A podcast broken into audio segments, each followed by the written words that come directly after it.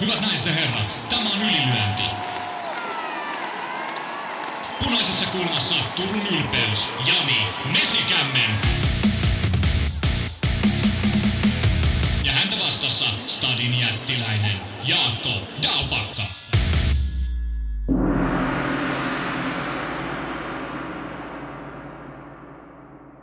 Tervetuloa kuuntelemaan Unibetin ylilöintipodcastia ja oikein hyvää adventtiaikaa. Nyt saa rauhoittua ja avalla joulukalenterin luukkuja. Tänään puhutaan muun muassa siitä, miten joillakin ihmisillä löytyi miljoona taalaa ensimmäisestä joulukalenterin luukusta. Tässä jouluaika Jaakko sulle tarkoittaa? Eikö se ole semmoista perinteistä tonttuilua, sekoilua pikkujouluissa, taksin jonottamista, sormet jäässä, makkaraperunoita, mitä ikinä. Perus kaupunkilaisen joulu. Okei, okay, mä ajattelin, että sä olisit viitannut suklaasyömiseen, mutta to, jos sä panostat noihin, niin mä voin syödä sitten meidän kahden edestä suklaata seuraava kuukauden ajan. Mutta to. Älä, älä, älä, kato, kun siis mulla on semmoinen suklaahimo koko ajan, että se ei vaan rajoitu tota pelkkään jouluun. Et söin eilen ja söin edellisenäkin päivänä ja aion syödä myös tänään. Näin, tämä yhdistää meitä kaikkia ylilöintipodcastin ohella, mutta jos keskitytään nyt suklaan sijaan kamppailuurheiluun hetken aikaa, niin mennäänpä suoraan kamppailun maailman katsaukseen. Ja viime viikonlopun tapaushan oli Professional Fighters Leaguein vuoden liigafinaalit New Yorkissa – se oli varsin maukasta katsottavaa ja tota, no mennään kommentilla liikkeelle. Väisäsen Antti, tota, että katselin PFL 10 korttia, siellähän on ihan nimiä tätä nykyään. PFL voisi tulevaisuudessa olla UFClle ihan kelpo kilpailija, ellei rahat lopu. Miljoona on iso raha UFCssä vielä mestareillekin. Niin, sehän siinä oli se isoin juttu, että siellä oli useammassa painoluokasta liikaa kilpailla ja niiden sarjojen voittajille miljoonan taalan shekki – oli tarjolla siinä, niin kyllä se niin omanlaista jännitystä siihen toi. Tai mielenkiintoa, varsinkin kun oli jollain tapaa tuttuja. Niin kuin Anttikin tuossa huomauttaa, niin tuttuja nimiä paljon. Mä oon samaa mieltä ja sitten tämä niinku, tämähän oli silleen historiallinen PFL-tapahtuma. Tämä oli ensimmäistä kertaa heillä PPV-tapahtuma ja kun tuossa povattiin rahojen loppumista tai sitä mahdollisuutta, niin ehkä tällä PPV-myynnillä pyritään sitten – sitä taloutta tehdä kestävämmäksi, että, että tämä on kuitenkin nuori yritys, nuori promootio, vaikka VSOF Raunioille se on rakentunutkin, niin siellä varmaan vielä rahoittajilla on valmiutta ja halukkuutta heittää rahaa palaviin liekkeihin, mutta se ei voi olla pysyvä olotila, eli kyllä se jossain kohtaa sitten pitää muuttua myös kannattavaksi liiketoiminnaksi. Varmaan tämä PPV-malli on nyt osa sitä suuntaa. Että siellä ei vaan jaeta miljoonia ilman, että kukaan katsoo niitä. Mutta mut tästä PFLstä mä sulle sanoin tuossa viikonlopun aikana, että et, et se on mun mielestä paljon mielenkiintoisempi kuin esimerkiksi Bellator. Ja se johtuu siitä, että siinä jokaisella ottelulla on jonkinlainen merkitys. Toki täällä on ne turnauksen ulkopuolisia otteluita esiotteluissa, mutta kun tämä turnausta käydään, tai seasonia käydään – ja ensin on ne, niin kuin, mitä nyt, niin kuin regular season, millä, millä se nyt ikinä menee, niin kuin, ka- kausi alkaa, otellaan kolme matsia ja parhaiten menestyneet menee sitten playereihin ja sieltä sitten finaaleihin, niin, niin tämä jokaisen ottelun merkitys on käsin kosketeltava.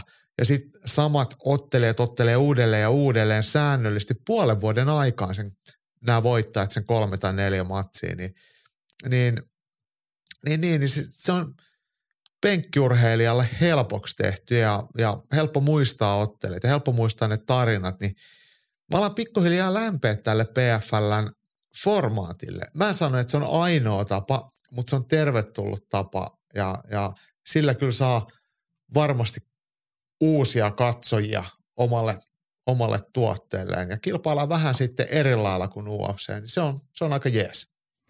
Tuossa oli asia, josta me ollaan puhuttu monesti ennenkin, merkityksellisyys. Heillä on tarinaa jatkuvasti ja, niin kuin, ja joku käänne koko ajan päällä. Mä itse asiassa mietin tuossa, että olisiko meidän pitänyt tehdä PFL top, top kolme, mutta tässähän se muodostuu. Niin mä sanoisin, että niin kolmosena olisi helposti se, niin kuin kyllä ne se raha vaan ammattilaisuudessa kiinnostaa, ne miljoonan dollarin shekit, niin ne on siellä hyvänä kolmosena. Mun mielestä toi on – toi on ykkönen vai kakkonen, kumpaa pistä toi. Siis merkityksellisyys, se, että sillä on tarinaa koko ajan. He on no, ymmärtäneet no, sen. Kyllä se mun mielestä se on se yksi. Se on se, on se mikä erottaa sen muista. Ja mä en voi sanoa, että se, no Kiila Harrison on ehkä nimenä siellä on rakennettu ja hänellä on kannukset sitten jo muista lajeista, mutta, mutta silleen, ei heidän ottelijarosteri vaikka Bellatorin verrattuna tai, tai One Championshipiin verrattuna on millään lailla mitenkään merkityksellinen.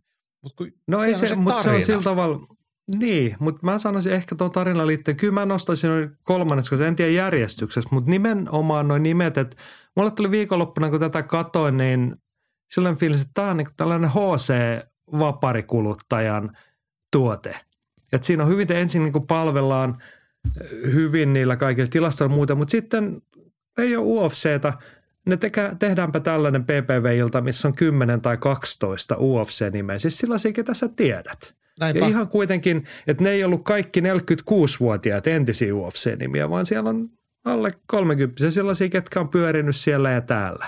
Kyllä. Niin, kyllä se, siinä on oma hyvä mielenkiintoisa. Että Bellator ei ole ihan sama juna, että he on ehkä lähtenyt enemmän kalastamaan niitä tiedätkö, UFCstä pois lipsuneita vanhoja ukkoja – Kyllä, semmoisia niin nimekkäitä niin isoja, niin, niin, nimekkäitä. Nämä on ehkä sitten panostanut pikkasen enemmän massaan, mitä tuo liikaformaatti toki tarvitsee. Mm. Niin, niin musta tuntuu, että se on onnistuneempi. Niin Otetaan tässä kohtaa sivupolku. Onko Bellator tehnyt jossain kohtaa virheen? He, hehän on aikaisemmin luonut tarinaa ja merkityksellisyyttä niillä turnauksilla, mikä sen klassinen Bellator meininki, missä oli omat ongelmansa, mutta tota, onko se tehnyt virheen, kun siitä on luovuttu? mun mielestä heillähän oli se kevyen raskaan sarjan turnaus, eikö se näin ollut, missä oli Bader ja, ja, mm. ja kaikki. Ja ää, jo edes mennyt Rumble Johnsonkin oli siinä mukana. Ja, niin se jotenkin... Ja sehän sit, päättyi nyt juuri vasta, se venyi ja venyi. Niin, niin, niin että et mun mielestä siellä toteutettiin sitten kuitenkin huonosti. Että et PFL on nämä tietyt päivät, milloin otellaan, ja jos et saa ottelu kunnossa, niin sieltä tulee joku varahessu sun tilalle. Että tavallaan, että se tapahtuma ei veny ja veny, vaan se on, se on tämän kauden pelit ja sitten se on, seuraava kausi on sitten ensi vuonna. Että et se menee silleen kohtuu nopeasti ja seurattavasti, niin, niin sä muistat, mitä siellä tapahtuu. Vaikka äijät vaihtuu, niin mitä sitten? Sitä paitsi se, että siellä vaihtuu äijiä tai muijia, niin mitä sitten? Sehän mahdollistaa se tuhkimotarinan. Ja siellä on se miljoona taalaa sillekin luvassa, vaikka se olisi ensi kertaa, siis vähemmän kokenut ammattilainen. Niin, niin. siinä on omanlaisensa. Tai esimerkiksi nyt oli, olikohan se nyt sitten tota ruotsalaista Sadibui siitä vastaan Lionel Taylor. Mun mielestä hän oli sellainen ottelija, joka oli, me jossain kohtaa puhuttiin, että PFL järjestää näitä jotain qualification turnauksia tai niin kuin iltamia eri puolilla maailmassa. Me oikein tiedätte, mitä ne on. Niin hän oli ilmeisesti tälle kaudelle päässyt sellaisen qualificationin kautta. Että hän oli siellä, hän oli aika kokematon niin kuin rekordivalossa. Mm-hmm. Mutta sieltä sitten tullut ja – sitten pistät Rory McDonaldin unille, niin siinä sitten on taalaa, taalaa tilillä ja tarinaa tarjolla. Mutta en mä lisää tuohon vielä, että sen lisäksi, että siellä on, niin kun, on jotenkin onnistuttu semmoisia peruskiinnostavia nimiä riittävän paljon, että se herättää niin kuin jonkun kynnyksen yli, eikä lähdetty vain yhden nimen varaa rakentaa, mutta sitten sellainen HC-fanin vapari-ilta vielä niin kuin, jotenkin osattu vetää oikeastaan, että siellä oli niin kuin mä rupesi vähän jo häiritsemään, että oli kaiken näköistä ukkoa koko ajan äänessä. Että siellä oli kolme vai neljä siinä niin kuin pöydän oli jossa sitten sieltä oli yhtäkkiä oli Frankie Edgar ja yksi näistä niin vakiokommentoilla oli muuten George St. Pierre. Mm. Ja tämmöisiä. Dan Hardy yhtäkkiä ilmestyi videoyhteydellä sinne ja pari kolme muutakin. Otettiin jostain päin maailmaa vaan, että no mitä sulle kuuluu, että mitä mieltä olet tästä matsista tyyppisesti. Kyllä. Niin oli koko ajan semmoista pientä ärsykettä, että hei onpa siistiä, Dan Hardy ja GSP ja Frankie Edgar ja sitä ja tätä. Mm, niin, ja niin. Siis onhan, siis... Ja oli Randy Couture taisi olla se, eikö hän ollut siinä kanssa niin kuin kommentaattorina vai mitä kaikkia äijä siellä oli? Se, se tota, he ihan selkeästi kalastelee tästä niin tämmöisiä nimiä lähetykseen, mikä on musta ihan täysin sallittua, että et he niin kuin saa nimensä lehteen niin sanotusti, että GSP on siellä sitten kommentoimassa jotain ja näin. Et, et, et musta on ihan oikein, että et, ei se olisi mitään niinku varastamista tai huijaamista, että vaikka he ei ole niinku heidän ottelijoita, mutta ne on kuitenkin vapaa-ottelijoita. Et, et, et, mä, mä tykkään, tykkään tosta ja sitten tämä just heidän tilastoiden tuontit ja, ja tämä tämmöinen niin omanlainen – Nimenomaan siis niin kuin hiukan innovaatiotakin toi liikaformaatti ja sitten live-tilastoinnit, no mielestäni he on niin edellä UFC, niin kuin, että vaikka ei ne ole mitään ihmeellistä eikä mullistavaa, mutta että he kokeilee, tekee asioita, uskaltaa tehdä eri tavalla, niin niin kuin semmoinen positiivinen maku. Mutta sitten tullaan siihen olennaiseen asiaan, että miksi esimerkiksi tämä, en mä voi sanoa, että mä oon kaikista heidän illoistaan, mitä tuossa on tullut aina silloin tällä katsottua Viaplaylla, niin hirveästi innostunut. Mutta nyt miksi tästä jää positiivinen maku, niin kyllä se viime kädessä sitten urheilukuluttajalle, jos se ei ole ihan täysin niin kuin HC, että ihan sama mitä paskaa, niin katson silti. Mm. Niin urheilullinen taso oli riittävä.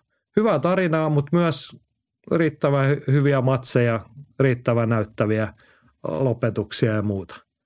Niin Hyvä. siitähän tässä viime kädessä on kyse, että he oli onnistunut sitten kuitenkin aika kiva ottelukortin rakentamaan.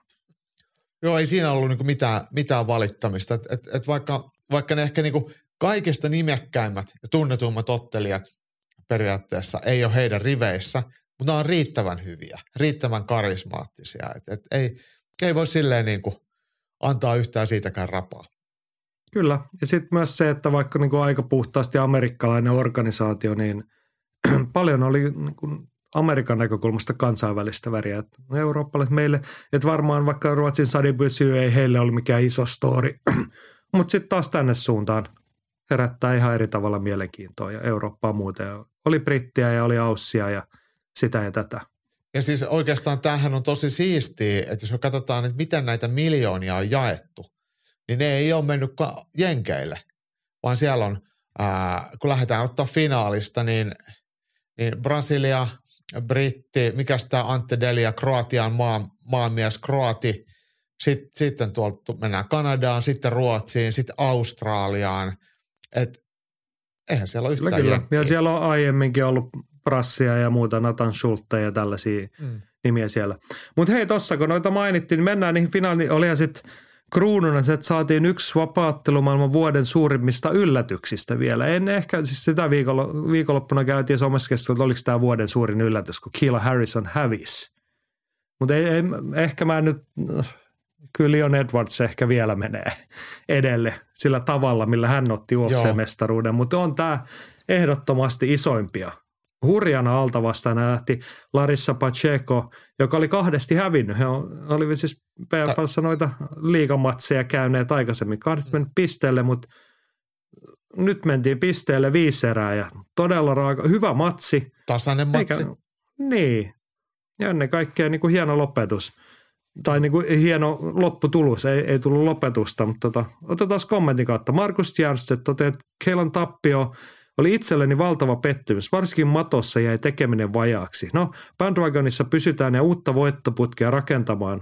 Kun main event päättyi, kuten päättyi, oli minulle illan kohokohta nähdä GSP-ruudussa. Hieno mies upeasta kaupungista ja go Habs go, toteaa Markus. Kyllä se on hieno. GSP on Montrealin miehiä. Arvostamme sitä. Mm.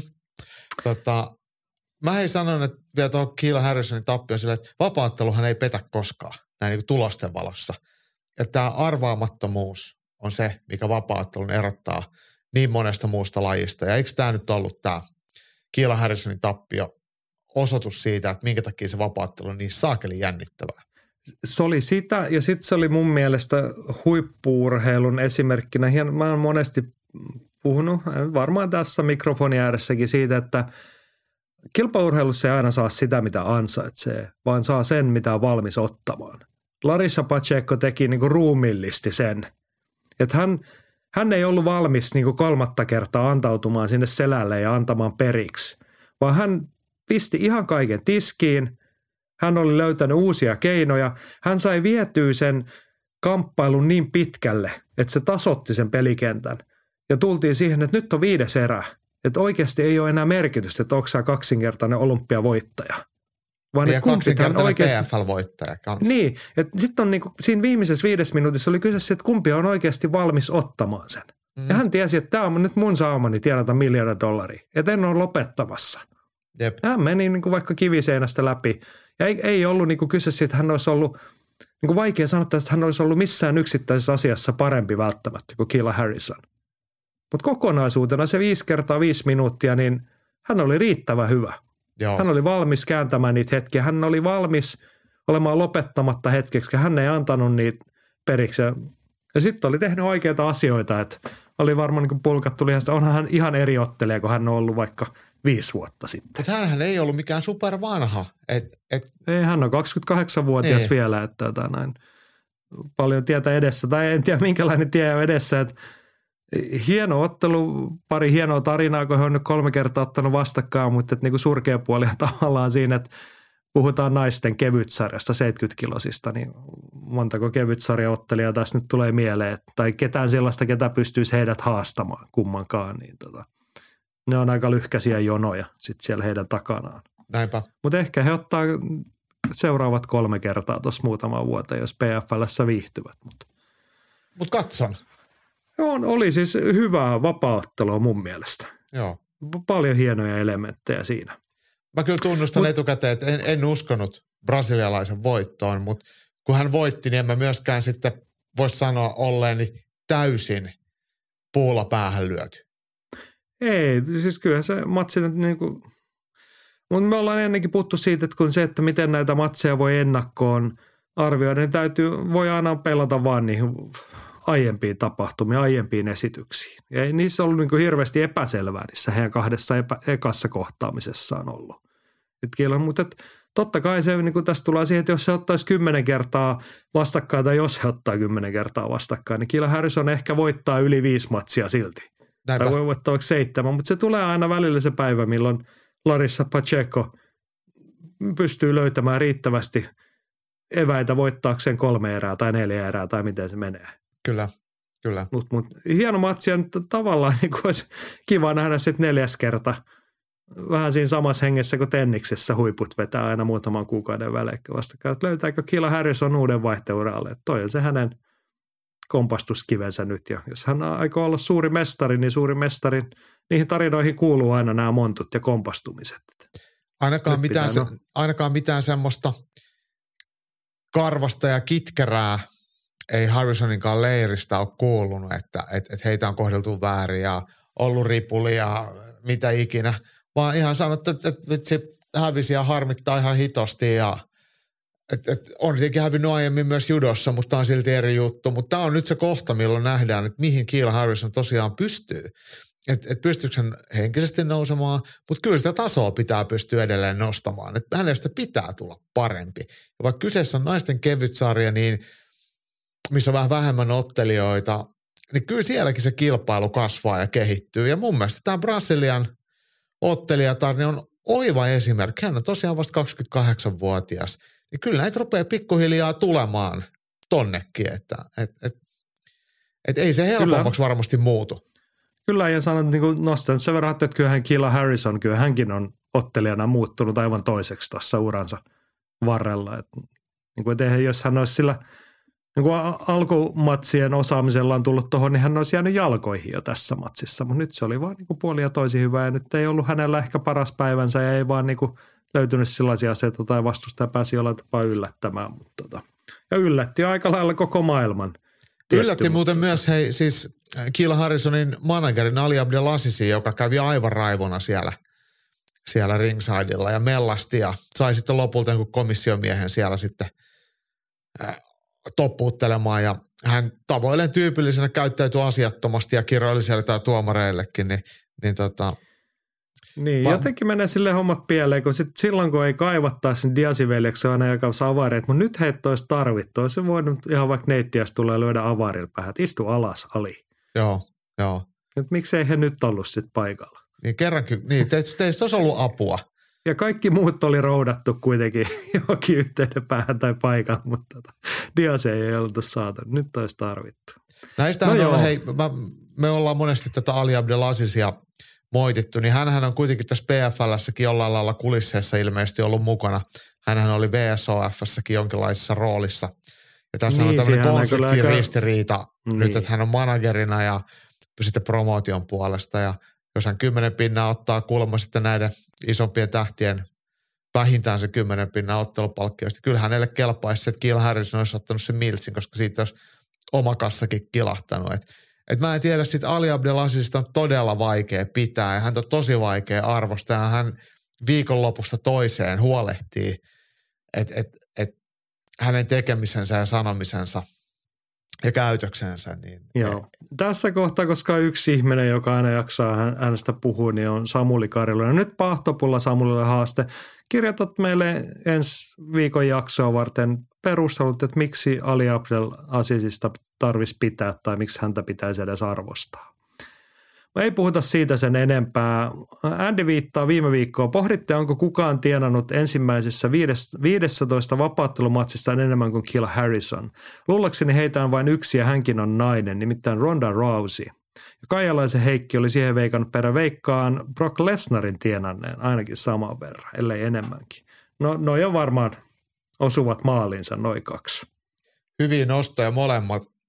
Ja mun mielestä siinähän se osoittaa oikeastaan Kiel Harrisonin ainutlaatuisuuden, että hän on kuitenkin tullut tämmöiseen vapaatteluun, mikä on jo ollut olemassa, naisten vapaattelu, toisin kuin Ronda Rousey on kuitenkin se pioneeri, jonka ympärille se on rakennettu. Ja, ja sitten taas myös Brock Lesnar, joka on tullut myös niin sanotusti valmiiseen pöytään, että kuinka iso tähti hän on ollut, kun hänellä on sitten oltu valmiina kyllä, kyllä. maksamaan ja Harrison ei ole tienannut noita rahoja UFCssä, siinä on se ero. Niin kuin, se on aivan Tärkeä pointti, tärkeä pointti. Ja jos me katsotaan UFC ulkopuolelle, niin aika hiljasta on kyllä sitten Ja voidaan ottaa siihen miehetkin mukaan. Joo. Vapaattelee Elmo Peltonen oli tuonne perään vielä kommentoinut ihan huomioon nostona, että tämä CM Punk taisi kahdesta UFC-matsista tienata ainakin puolitoista miljoonaa. Ja varmaan tietty sponssirahat päälle, mutta sille ehkä ihan yllätä vielä Killa Harrisonin rahoihin, mutta on, on sekin aika paljon niin kuin suoritustasoon nähden. Niin ja varsinkin kun verrataan UFC yleiseen palkkatasoon, niin se on todella paljon. Joo. Masa kysyy, että onko Killan häviö hyvä vai huono asia PFLn bisnekselle? Uusinta matsin varmaan myy, mutta miten isommassa kuvassa? Mitä sanot? Onhan tämä tietyllä tavalla heidän kruunun jalokivi tämä Kill Harrison.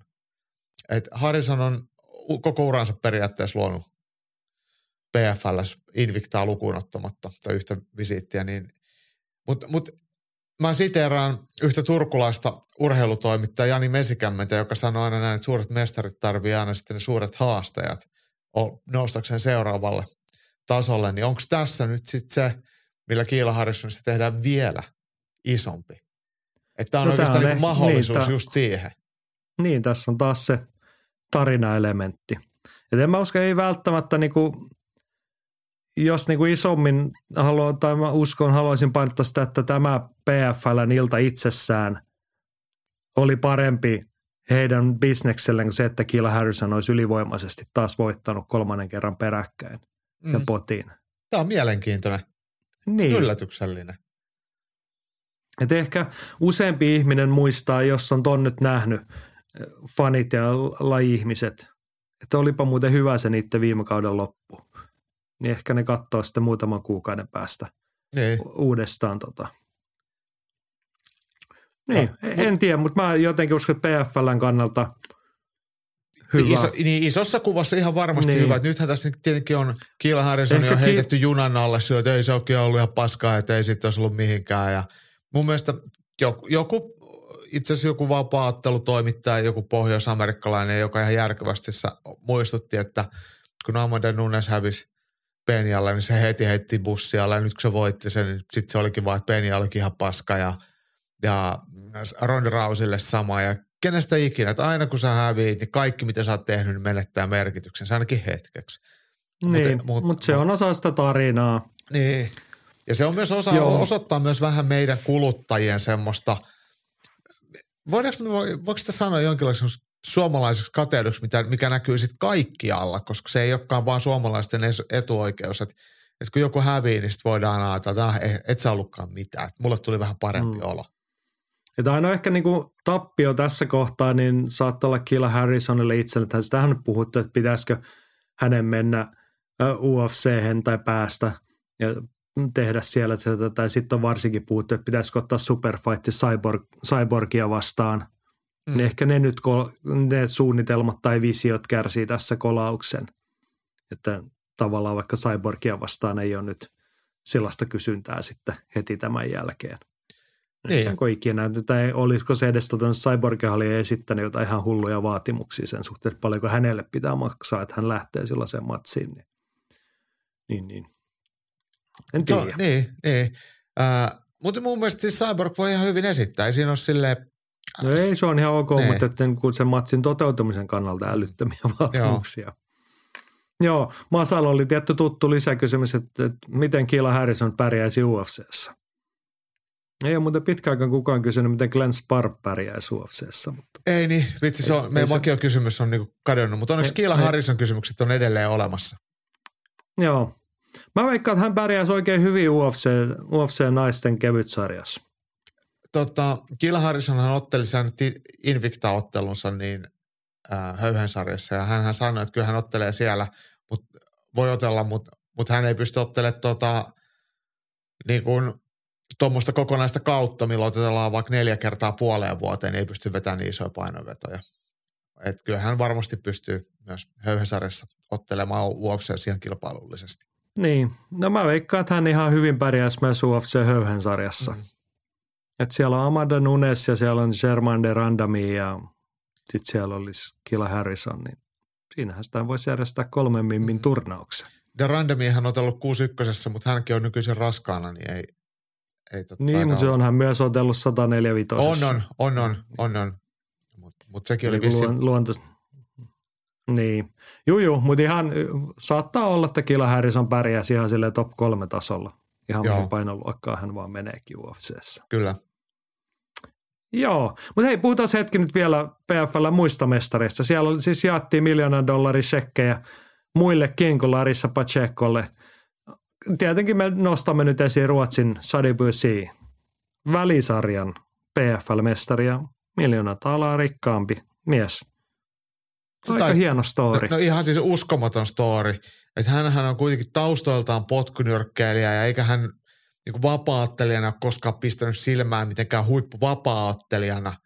Silleen, Eikä hän että, ole mitenkään erityisen kiinnostava, että olisi noussut esiin sille, vaikka hänellä on hyvät rekordit, hän on tuolla ja muutamia hienoja pi- lopetuksia, mutta mut kuitenkin semmoinen, voiko sanoa rumasti, että pikkasen väritön, hajuton ja mauton niin kuin ollut esityksiltä, mutta hän ei myöskään negatiivisessa valossa ikinä esiintynyt. Ei, hän on ihan puhdas semmoinen vanha-aikainen urheilija, että hän Niin. käy hoitaa hommansa ja pitää suunsa kiinni keskimäärin ilmeisesti sen jälkeen, koska ei ole mitään kuulunut. Mutta jos ajatellaan ruotsalai, Ruotsi on kuitenkin vapaattelun surmaa, ainakin Suomeen verrattuna, niin hän, tällä yhdellä ottelulla niin todennäköisesti tekee se itsestään Ruotsin toiseksi rahakkaimman vapaattelijan Alexander Gustafssonin jälkeen. Niin se on aika hienoa. Niin ja siis onhan varmaan, siis muissa storissa hieno se pitkäjänteisyys, että hän on tonne joskus lähtenyt, hän on nyt useamman vuoden jo otellut PFL, eikö hän ollut viime vuonna finaaleissa? Että no niin kuin jotain, ei nyt miljoonaa, mutta että varmaan kohtuullista liksaa sieltä kertynyt sitten jo Niin, elantoa pidempään. Ja nyt sitten vähintäänkin ensimmäinen kruunuuralle. Voi olla, että niitä on vielä lisääkin tulossa siellä, mutta et, tässä itse asiassa katson nyt sitä PFL-rekordia, että hänellä on PFL seitsemän voittoa, neljä tappia, kaksi tasuria ja yksi no contest. Että kyllähän siinä matseja on kuitenkin PFL jo ke- mahtunut. Vuonna 2018 PFL aloittanut. joo. Ja hyvällä esityksellä otti Dylan Taylorista Mm. pistä, mutta ei se nyt ehkä ollut illan kiinnostavin matsi silleen muuta kuin, että, että, että jos ei olisi ollut tätä pohjoismaista mielenkiintoa, niin voi olla, että olisi ruvennut niin kuin tylsistää silleen, että siinä ei hirveästi muuta kuin ehjää, vaan hän tekee semmoista niin perusvarmaa duunia kyllä. Hirveän vähän virheitä ja ei mitään ihmeellistä, mutta ei mitään huonojakaan juttuja. Jep, ja hän on fyysiltä raameeltaan niin tähän välisarjaan aikamoinen mörkölli. 191 senttiä ja ulottuvuuskin 203. Joskus olin juoksumatolla hänen vieressä, muistaakseni Uzbekistanissa tai jossain oli coachaamassa, hän oli ottelemassa tai sitten hän oli itsekin coachaamassa, ihan sama. Mutta kiinnitin huomioon, että, että hänen tota, polvensa oli yhtä korkealla kuin mun lantio, kun oltiin vierekkäin. Toki mä oon aika kääpiö, mutta hän on erittäin pitkäraajainen ja tuommoinen urheilullinen ja todella tehty pystyottelijaksi. Ja hän on käyttää sitä sitten omia aseitaan erittäin hyvin hyödyksi. The Swedish Denzel Washington, aika loistava nickname. No en mä tiedä, onko se No loistava. onhan se nyt. Et sä haluaisi olla Denzel Washington. mä tiedä, haluaisinko mä olla Swedish Denzel Washington. Tätä. No joo. Tämä menee vähän samaan sarjaan kuin Violent Bob Ross. Mm. Muistaakseni sen Louis Penia. Joo, joo. Hän taisi saada UFCstä kanssa kenkää. Mutta, Mutta hän taisi myös Eh. joutua johonkin virkavalla ha- aaleihin. No jotain pieniä haasteita ja ajojahtia on ollut, mutta se Pian siitä ei puhuta Luis Peniasta nyt, vaan puhutaan Sadipu siitä vielä. Mielestäni yksi hieno puoli siinä pitkä, pitkä ura ja on lähtenyt semmoista kehistä, missä mitkä on niin kuin ihan käsin kosketeltavia. Taas mennä, okei, nyt tulee niin kuin mieleen sama storia, että Alexander Gustafssonin ensimmäiset ammattilaismatsit niin Lahdessa ja Turussa. Ja Mm. tuttuja nimiä vastassa, niin Andilta saatiin tämmöinen, kun vähän tilailtiin ylilyöntiperheen kesken, niin sarjalla kirjoitti meille Sadeboy Syyn top kolme suomalaisvastustajat.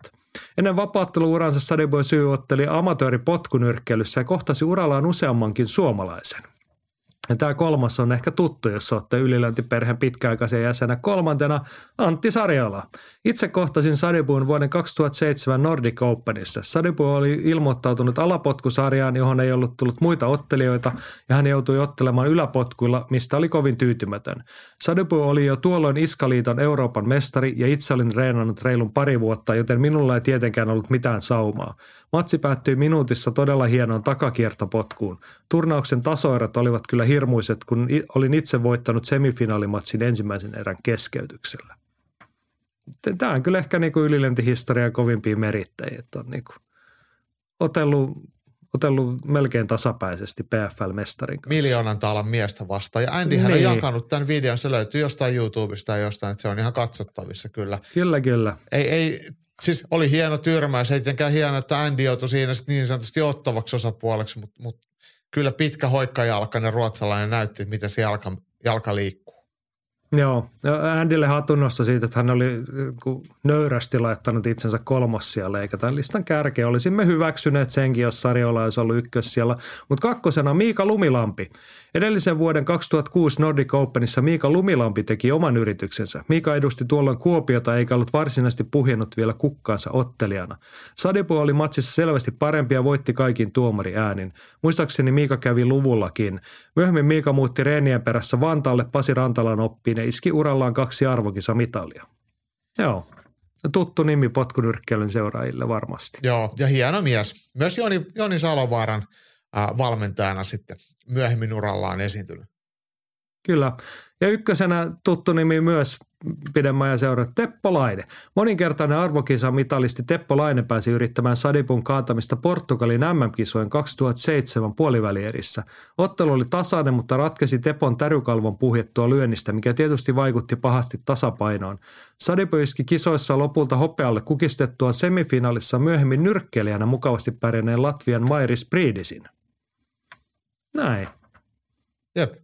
Myris Breedis hän otteli sitten myös World Boxing Super Seriesissä. Ja edellä, nytkin on, taitaa olla Cruiserissa maailmanmestari. Joo. Mutta hieno, ja Teppo Laine on tietenkin meritoitunut muutenkin kuin Sadipuun syyn vastustajana. No Andy tuossa totesikin moninkertainen arvokisamitalisti pitkältä ajalta. Mm. Pitkä ura oli hänellä. Niin. Mutta tällaisista, tällaisista lähtökohdista Ruotsin PFL-mestari noussut nyt niin kuin vähän vanhoilla päivillä vapaattelumenestyjäksi vielä. Et Jep. Aika hieno ura alkaa olla ja erikoista siinä storissa, että kuinka vähän hänestä on vaikka Ruotsissakin puhuttu. Niin, niin Mutta se on tietysti sitä, että jos ei itse halua tai ei niin kuin, ole suuresti esillä, niin kukas niitä sit tarinoita muuten nykypäivänä kertoisi. Tuossa vielä jossain, olisiko ollut Tapologissa, niin syyn ottelijaprofiilissa saliksi mainittiin Extreme Couture, eli siinä varmaan sitten, jos hän ison osan ajastaan viettää vaikka Jenkeissä valmistautuessaan noihin sesongin matseihin, niin, niin hänellä ei myös ole niinku luontaista imua sitten, kun ei, ei näy Stokiksessa tai missään muuallakaan Ruotsissa. Joo, ja mä muistelisin, että kun tästä on aiemmin keskusteltu, niin Andy taisi silloin todeta, että kun hän ei oikein ruotsia, kun hän ei siellä niinku kuulu mihinkään piireihin. Että hän oman valmentajan kanssa tekee omaa juttua Mm. siellä. Niin tota, Ja hienoa tulosta. Mm, kyllä. Ha, iso hatunnosto vir, virtuaalisen lätsämme kanssa täällä Ruotsin suuntaan, tai missä ikinä mies nyt vaikuttaakaan. Mutta hei, lisää hatunnostoja. Siellä oli laadukkaita matseja PFL-finaaleissa ja mieleen jäi ainakin Höyhensarjan PFL-finaali, jossa saatiin brittivoittaja Brendan Lohnein. Ja Pahtopulla Samuli muistutteli siitä, että miksi Lohnein ei vuonna 2019 saanut UFC-sopimusta. Hän oli Contender Seriesissä ja Tässä me ollaan monen kertaa puhuttu. Voitti matsinsa ihan tyylikkäästi, mutta meni ottaa loppuhetkillä kaadon sen sijaan, että olisi hakenut tyrmäystä, mikä olisi miellyttänyt Dana Whitea. Niin tämän Dana sitten ilmoitti syyksi, että ei me tollaisia jätkiä haluta, mutta tähän mennyt nyt Lohneinin osalta ihan hienosti. Tämä on mennyt erittäin hienosti ja dikkaan kyllä tästä tarinasta. Ja tämä on oikeastaan semmoinen tarina, millä on isompikin merkitys sille, että se osoittaa ainakin tällä hetkellä, kun PFL on vielä pystyssä ja sen taso on tietynlainen, että, että muuallakin on mahdollisuuksia. Että jos Dana White käyttäytyy vittumaisesti, niin kuin hän usein käyttäytyy, niin voi miettiä, että pystyisikö jossain muualla sitten tienaa paremmin. Just näin. Hyvin summattu, mutta ennen kaikkea hienosti ottaa. Hänelläkin on hieno pitkä ura aika, vaikka mikä ikäloppu Lohneinkään on, niin kaikenlaisissa kehissä tullut kierrettyä ja käytyä. Ollut vastoinkäymistä ja hankaluutta. No mä olin just sanomassa, että se ei ole aina näyttänyt sille, että hänestä tulisi joku huippu, miljoonan mm. taalan mies. Mutta toki viime vuosina otteet on ollut ihan loistavia. Joo. Hei lisää miljoonan taalan miehiä. Raskaassarjassa mestariksi iski Antti Delia – Krokapin oppipoika tai valmennettava ja siinä on aika tuntekkaita hetkiä oli siinä matsin jälkeen, mutta ja ennen kaikkea väkevä, mm. väkevä matsi ja lopetus. Pisti Joo. kyllä, tai oliko prassi vastusta, oli. pisti kyllä ihan pötkölleen. Ei jäänyt mitään epäselvää. Mitä no, eikö, eikö me etukäteen puhuttu, että kyllähän raskassarja kiinnostaa?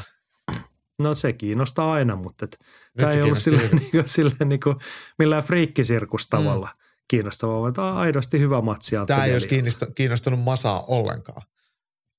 No ei varmaankaan. Mutta tota, sitten painoluokka alempana kevyt raskassa. Ja siellä saatiin puolituttu Aussi-mestari Rob Wilkinson, josta viime viikolla puhuttiin, että herra kävi ennen maailmanvallotustaan Euro FCssä Espoossa ottelemassa. Jätti silloin positiivisen muistielle ja jätti kyllä nytkin Omari Ahmedovia vastaan. Kahden erän jälkeen tuli lääkäri toteamaan, että ei tarvitse enää otella. Oli sellainen vekki Ahmedovin naamassa, että ei tarvinnut enää otella. Ja se oli kyllä ihan Wilkinsonin hyvän ottelemisen ansiota. Mm. Joo, Wilkinson on kyllä puhjennut kukkansa, että et, et hän on kyllä erittäin, erittäin validi ottelija. Et, et, et. Ja sympaattinen jätkä, mukava kaveri. Tosi siisti, että hänellä menee noin hyvin. Joo, Razor Rob Wilkinson rupesi tässä katsoa, että äijä, se on nyt vasta 30. Mitä sanot, olisiko, no en tiedä taas kannattaako, mutta olisiko hänestä niin kuin järkeväksi haastajaksi vielä UFC-puolellekin? Kyllä varmasti. Että Uusinta se... keikalle siis. Tästäkin hän muistutti jo viime viikolla puhuttiin, että hän kävi neljä 5 vuotta sitten UFCssä ekas matsissa Siar Pahadur Chaatta, joka oli silloin vielä oikein relevantti ottelu. Sitten tokassa matsissa Israel Adesanya. Ja sitten kolmatta mahdollisuutta ei enää kahden tappion jälkeen tullut, niin olisiko se uuden saama paikka, jos herra on kiinnostunut? Niin ja sitten sehän tarkoittaa sitä, että hän voisi otella sitten tässä kevyessä raskaassa sarjassa, missä hän nyttenkin on sitten tulosta tehnyt. Että et, et ne UFC-matsit oli painoluokkaa alempana. Et, et hän on kasvanut, hän on oikeasti aika iso jätkä, niin kyllä tämä kevyt raskassarja on varmaan hänelle oikeasti parempi. Niin, mutta se on tietysti sitten niinku oma kysymyksensä, että onko kiinnostusta enää miljoonan dollarin miehenä vai kannattaako olla tuolla varmaan saa mestarina jatkaa hyvällä – diilillä seuraavaa sesonkiin, niin vailla, ettei kannata miettiä edes UFCtä. Mä luulen, että ei, ei ole mitään mieltä. Että et hän ei kuitenkaan ole sellainen kaveri. Toki lopettaa matsit ja ne täyttää aikaa, että kyllähän se kaikille aina kelpaa. Mutta mut, maksaisiko Dana White kilpailukykyistä hintaa, niin tuskinpa.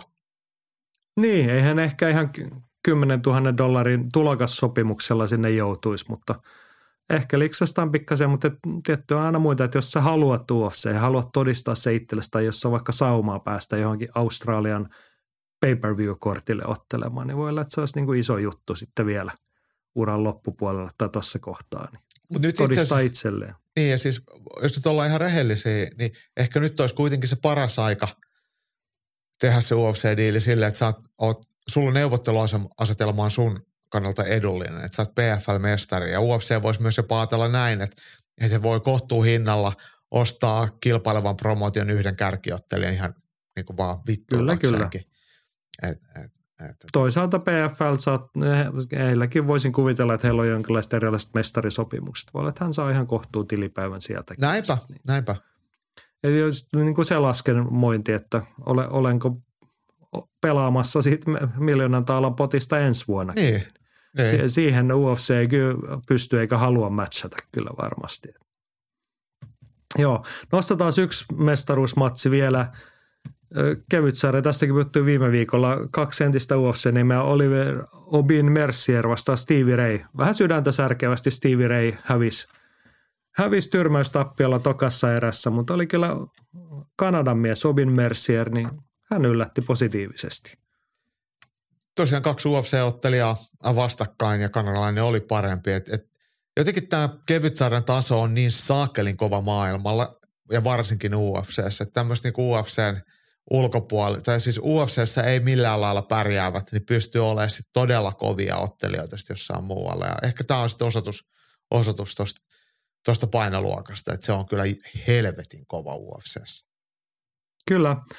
Vielä yksi nimi tai kaksi nimi tuosta kysymyksen kautta Väisäsä Antti kysyy, että voittiko Aspen Lädikin voitollaan miljoonan? En ymmärrä tuota kuviota lainkaan. Ja vastaamme, että ei voittanut. Tuolla oli siis noiden miljoonan dollarin liigafinaaleiden välissä oli tavallisia matseja myös. Ja yksi niistä oli Aspen Ladin PFL-debutti Julia Badia vastaan. Hän voitti hajaani tuomiolla – ei ollut mikään hirveän ikimuistoinen matsi, mutta hyvää ähinää ja puhinaa. Mikäs siinä oli paino? Höyhen sarja. Aspenlad oli suosiolla vaihtanut ylempään painoluokkaan. Mutta toi tosiaan toimii niin, että PFL on se liikasysteemi, että heillä on onko niitä nyt kahdeksan ottelijaa per painoluokkaa millä ja ne ottelee sitten tietyn niin runkosarjan vastakkain ja siitä sitten neljä pääsee semifinaaleihin ja semifinaaleiden voittajat ottelee sitten siitä tuota, noin miljoonasta dollarista.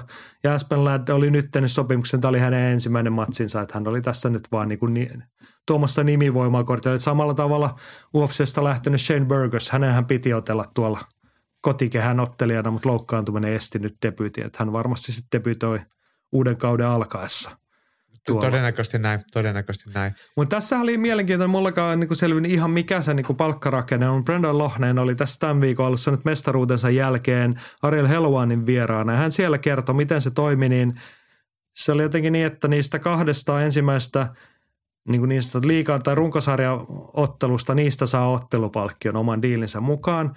Sitten öö, semifinaalista ei erikseen saa ottelupalkkiota, vaan että jos sä voitat ja voitat sitten sen miljoonan dollarin potin, niin se semifinaalivoitto ikään kuin, lisään, tai niin kuin sisältyy siihen miljoonan taalaan. Mutta no jotkut, tai voittajat, ketkä nyt sai sen miljoona taalaa, niin jotain on sen päällekin saaneet sit niistä alkukauden matseistaan. Niin ja varmaan oletusarvo on se, että nämä, ketkä häviää semeissä, niin, niin he saa sitten jonkun varmaan. Niin, siis siinä tapauksessa varmaankin saa jonkun ottelupalkkion niin. sitten siitä, mutta tota noin voisin kuvitella. Mm. Että ei tarvi uhka pelata siinä kohtaa. Mutta mielenkiintoista. Tämmöinen oli Professional Fighters Leaguein sesonkin 2022. Innostuimme loppumetreillä silleen. Kyllä viikonloppu se kävi mieleen, että olisiko sittenkin kesällä pitänyt lähteä Lontooseen, vai missä se toinen oli Walesissa. Mutta tota, niin, niin. Se oli jotenkin huono aika. Se oli heti UFC-reissun perään osu silloin. Niin. Joo. Mutta ehkä ensi kerralla, jos Eurooppaan tulevat. Ja toivotaan, että ensi kausikin näkyy Viaplaylla. Jep, jep. No niin, eiköhän mennä aika pitkästi, puhuttiin tästä, niin mennään eteenpäin. Nyrkkelykatsaus, koska meidän nyrkkelyentusiastit siitä joka viikko muistuttavat, että se on hyvä. Henry toteaa, että Ryder voitti Parkerin TK-tuomiolla, kun Parkerin käsi meni pipariksi. Sitten ehdotuksena Henry että Ryder vastaa Kanelo toukokuussa Briteissä, että olisi Kanelolle hyvä paluumatsi. Tässä sanot siihen. No, jo, niin, taisin sanoa käyttää tätä samaa termiä viime viikolla, että jonkunhan sitä kaneloa vastaan on oteltava, niin, niin tossa nyt on sitten joku. No niin, hyvä. Sitten Henri jatkaa, että White voitti kyseenalaisesti itsessään Franklinin voittoon kahden erän turviin, mutta no, kotietu. White näytti surkealta. Joo, Joo. ja tota Petri Rantanen oli tuohon että White, White voisi lopettaa väsynyttä tekemistä. Tuomarit käänsi tasurin voitoksi. Joo, Joo. Dillian Whiteista siis puhutaan. Dillian ei kiinnosta White. kyllä yhtään. Ei kiinnosta yhtään. jotenkin vähän semmoinen puuduttava. Siis hän Joo. on ollut kuitenkin ihan niin kuin se viihdyttävä, mutta mut, mut, äh, aika on mennyt hänestä ohi. Joo. Sitten Henry nostaa vielä kolmannen matchi. Fardley voitti Gormanin. Aika wild match. Öö, kummastakaan ei maailmanluokkaa tule. Seuraavaksi Fardley vastaan David – a.k.a. People Champ, White Rhino Allen matsi David Allen. Joo, ja sitten tota, Petri kommentoi, että Fabio Wardley on melkoisen mielenkiintoinen raskansarjan nimi. Nopea, räjähtävä, todella kovalyöntinen kaveri. Mm. Ja Niin. Henry toteaa vielä, että Wardley on viihdyttävä, mutta liian huolimaton. Ja sitten tosiaan, että seuraavaksi David Allenia vastaa matsi. Kaikki voittaa ja kaikki nauttii. Olisiko se nyt sitten sitä, mitä me haluamme nähdä? Tai mitä me ansaitsemme saada? Mun mielestä tämä niinku brittiläinen nyrkkeily tälleen periaatteessa voi ihan hyvin. Että he, nämä Matchroom ja, ja Queensberry eli Frank Warrenin äh, illat, mitkä molemmat järjestettiin muuten viik- viime viikon lopun lauantaina, niin heillä on ihan hyvä se sisäinen pöhinä jo. Että heillä on tarpeeksi nyrkkeilijöitä ja sitten ne voidaan tuoda joko taas britit vastakkain tai sitten jotain muuta vastaan, niin saadaan ihan viihdyttäviä keskinkertaisiakin tarinoita sitten, että että joka viikonloppuhan Tyson Fury ei nähdä kehässä tai Anthony Joshua, niin, mutta niiden alapuolella niin ihan, en Kyllä, tiedä, onko mutta siis- merkityksellisiä, mutta ihan viihdyttäviä. No, hy- mutta sanotaan, että hyvin elinvoimainen skene. Niin. Siinähän, että kuitenkin se ammattinyrkkeilyssäkin niin kuin isot valot kohdistuu helposti Amerikkaan ja siellä sitten moni brittikin lähtee sinne tarpeeksi isoksi nimessä kasvaessa luomaan uransa, mutta heillä on silti kuitenkin. Mutta kyllä hei, nykyisin, Ja täytyy, niin kuin noi, nämä, vaikka nämä mainitut nimet, niin he varmaan niin kuin tienaa kelvollisesti Mm. tuolla ottelemisellaan jo. Tai tienaavatkin. En Niin. sitä nyt epäile, kun he on niin kuin Warrenin tai Hearnsin kärkiottelijoita semi-isoissa illoissa. Tämä on muuten juttu, minkä olisi niin kuin, taas mietin omalle bucket listille, että jos joku tässä nyt vielä kiinnostaa, että mihin sitä haluaisi nähdä, niin englantilainen nyrkkeilyilta. Eikä tarvi olla siis Joshua vastaan Fury, vaan niin kuin joku tällainen ki- kivan kokoinen. no siis mun mielestä tämä oli esimerkiksi tämä, tämä mikä tuli DAZNilta, tämä Matchroom Boxingin ilta, niin se oli Wembleyn stadi, äh, areenalla. Eli se, Joo. se on se pienempi mesta, joo, areena. Kyllä. Niin, niin se olisi ollut tosi siisti. Siellä on hyvä tunnelma ja siinä vieressä oli paljon kaljamestoja, hyviä ruokamestoja, niin kyllä me voitaisiin mun mielestä sunkaan lähteä katsoa jotain tuollaista. No niin, täytyy jossain kohtaa laittaa työn alle sitten. Jos mä soitan tietty- Eddie Hearnille, että kutsuu meidät. Niin, ja eikö me tavattu, kenen sillassa se otteli se Oskari Metsillä, oliko se Warren? Se oli Frank Warrenin ilta, joo. Eikö Frank Warren siinä patsasteli ja ter- kohteliasti tervehti, kun kuljettiin ohi? Että Joo. Mehän ollaan melkein kavereita. No ollaan, sitten. ollaan. Siis se on, jos mulla olisi lapsi, niin se olisi varmaan kummiseita lapsille, eikö vaan? niin. Joo, mutta tiedätte parasta olisi, että siellä olisi joku suomalainen ottelemassa tuolle. Silloin viimeksi, kun oltiin harmisesti samaan aikaan, kun Oskari Mets otteli Euroopan mestaruudesta, niin oli UFC-ilta päällekkäin sen kanssa. Ei ollut mitään saumaa venyä mm. Sinne. No joo, se nyrkkeilystä. Ja merkkaamme bucket listille tollaisen, mutta otetaan kotimaan katsaus vielä. Masa muistuttaa, että Maiju Suotama on tosi toimissa viikonloppuna. Paperilla kun katsoo on hyvä matchup. Tämä mainittiin jo viime viikolla, mutta hyvä olisi syvä luodata. Maiju Neka viiseräinen JNE. Battle Arena on hostannut paljon pohjoismaalaisia ennenkin, mutta en muista, että olisi suomalaisia ollut. Promotion sivuilta striimi 12 puntaa. Se on hyvä palvelu, kun kerrotaan tämmöinen valmiiksi. Masa toteaa, että mainostavat muuten olevansa brittien ykköspromootio johon Jami Kuparen oli ko- kommentoinut, että eikä kukaan liioittelisi omaa etua ajakseen. Niin ei kai. Ei, Se kaikki ei. on aika rehellisiä, että niin kuin, Siis- meillä on niin kuin maailma täynnä Euroopan parhaita ja Pohjois-Euroopan kovimpia ja laadukkaimpia. Ja Ja mitä me ollaan epäilemään? Meillä on vaan Niin. tiedetty, tota, että Battle Arena on, on, on brittien ykköspromootio. Niin, että ilman Maiju Suotama en, emme välttämättä olisi edes tiennyt, että lauantaina Northamptonissa otellaan Battle Arena joku ilta, koska he ei ole edes patologyyn saanut itsensä laitettua tätä ottelukorttia, mutta tällainen on. Ja siis Battle Arena MMA on organisaation nimi ja puhutaan naisten kärpässarjan titteliottelusta. Ja kuten sanottu, kun menette Battle Arena MMAin sivuille, niin sieltä löytyy sitten striimiä lauantaille. En osaa nyt muuten kellonaikaa sanoa, kun ei sitä tsekattu, mutta 12 puntaa Masan mukaan maksaa striimi. Mm. Se on aika hyvä diili lauantai-illan primetime viihteeseen. On. Kelpaa. Ja siis Joo. hienoa, että Maiju pääsee ottelemaan ja viiseräinen äh, voi hänelle ehkä olla ihan semmoinen sopivakin. Niin, Hän on hyvä kuntoinen ja erittäin urheilullinen, niin, niin, niin varmasti semmoinen grindipaini viiserää maistuu. niin juuri tätä ajattelin, että niin kuin se viiseräinen ehkä palvelee häntä. Siinä, nyt on ehtinyt reenaamaan. Mä johon kävi syksyllä pikahälityksellä Invictassa ja se ei oikein sujunut, kun ei ollut kunnolla, tai mun mielestä siinä näkyy muiden asioiden ohella se, että niin kun ei ollut hyvää valmistautumista alla ja vastustajalla oli selkeästi, niin, niin jäi vähän kakkoseksi sillä saralla sitten. Mutta nyt on ehtinyt, tämä on pidempään ollut jo vähän tiedossa, niin ja edellisen matsin jälkeen hyvä tuntuma alla, niin, niin, niin voisimme olettaa, että Maju Suotama tulee hyvässä tikissä niin sanotusti. Hän on kuitenkin aina hyvässä kondiksessa. Et, et, et. Kyllä, kyllä, mutta siis ottelukuntahan joo, on joo. eri asia kuin on, hyvä on, kunto on, muuten. On, niin joo, nyt joo. on varmaan niin semmoinen terävyys saatu hiottua sen perushyvän kunnon päälle. Niin ja varmaan sitten myös kaikki niin paino, intohimoinen treenaaja. Ja... jutut on myös helppo hoitaa, kun on aikaa. Joo, just näin. Mutta hei, titteli, matsi kyseessä. Vastassa on Romanian Alice Ardelaan ja vaikka hän on romanialainen, niin Briteissä asustaa. Oliko se Birminghamissa? Siellä reenailla ja muuta. Ja tota, joo, RXF mes, organisaation mestari myös, että ei mikään turhammin mitä Ardelaan. Hän on Romanian Extreme Fightingin hallitseva mestari tältä vuodelta. Mm. Niin, mitä sanot matsista? No, no siis ennen kuin mennään siihen matsiin sanoa mitään, niin sähän bongasit viime viikolla tuolta äh, Ardelenin listalta Shang Wei Lin, eli, eli hän on hallitseva UFC-mestari vastaan käynyt Kunlun Fightissa ottelemassa 2016. Ja se on hänen viimeinen tappionsa. Joo. Sen jälkeen ollut sitten vihreitä. Joo. Tolleen nyt virallisia tilastoja näkemättä, niin sanoisimme, että Maju on pikkasen pidempi osapuoli, mutta Romanian Mimmi, niin hän vaikuttaa aika skrodelta noin niin kuin silminnäkijä havainnon perusteella silleen, kun muutama matsivideo löytyi, niin eihän niin kuin fyysisyydessä, siinä mielessä mielenkiintoinen matsi, että Majuhan on myös painoluokkaansa varsin väkevä varsinkin Joo. painin saralla, kova Kyllä. vääntämään. Niin Kyllä.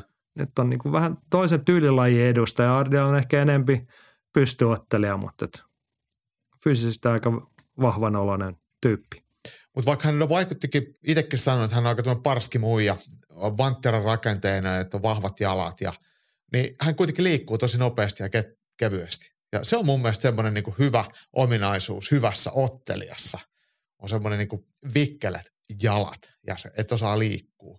Niin, niin se on varmaan semmoinen, mikä sitten niin ottelun alkupuolella voi mahdollisesti tuottaa pikkasen haasteita. Et, et, et, kun Maju, vaikka kokenut ottelija on, niin hän on vähän semmoinen ehkä hidas ja alkaisempi, vaikka hän on tykkää painia ja haluukin painia, niin se eteneminen siihen painiin voi olla vähän semmoista, ei niin, niin sähäkkää ja vikkelää ja ketterää, niin, niin niin se on se kohta, milloin sitten romanialainen ehkä pitää pientä etua omalla liikkeellään, mutta mut sehän sitten katoaa, kun mennään sitten paini osa-alueelle pystyssä tai matossa.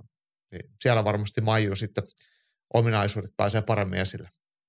Niin, tuli tuossa väijyttyä. Ardaleanin kaksi viimeistä matsia hän on täl, tänä vuonna otellut kotikehässään Arena Birmingham illassa silloin minuutissa – nopea tyrmäysvoitto. Siihenkin liittyy se, että vastustaja yritti kaataa aika väkevästi puolusti sen ja sitten ihan tosi tarkoituksella lyötiin, kun päätiin, päästiin siihen scramble- ja mattotilanteeseen, siitä keskeytys. Ja sitten viime vuodet tuo RXFn mestaruusmatsia, kun katsoin Anna-Maria Palja vastaan, niin siinä mentiin käytännössä kolme erää pystyotteluun, mutta kyllä siinä oli muutamia semmoisia painihakutilanteita, mutta aika vahvalta hän vaikutti niissä lähiottelutilanteissa.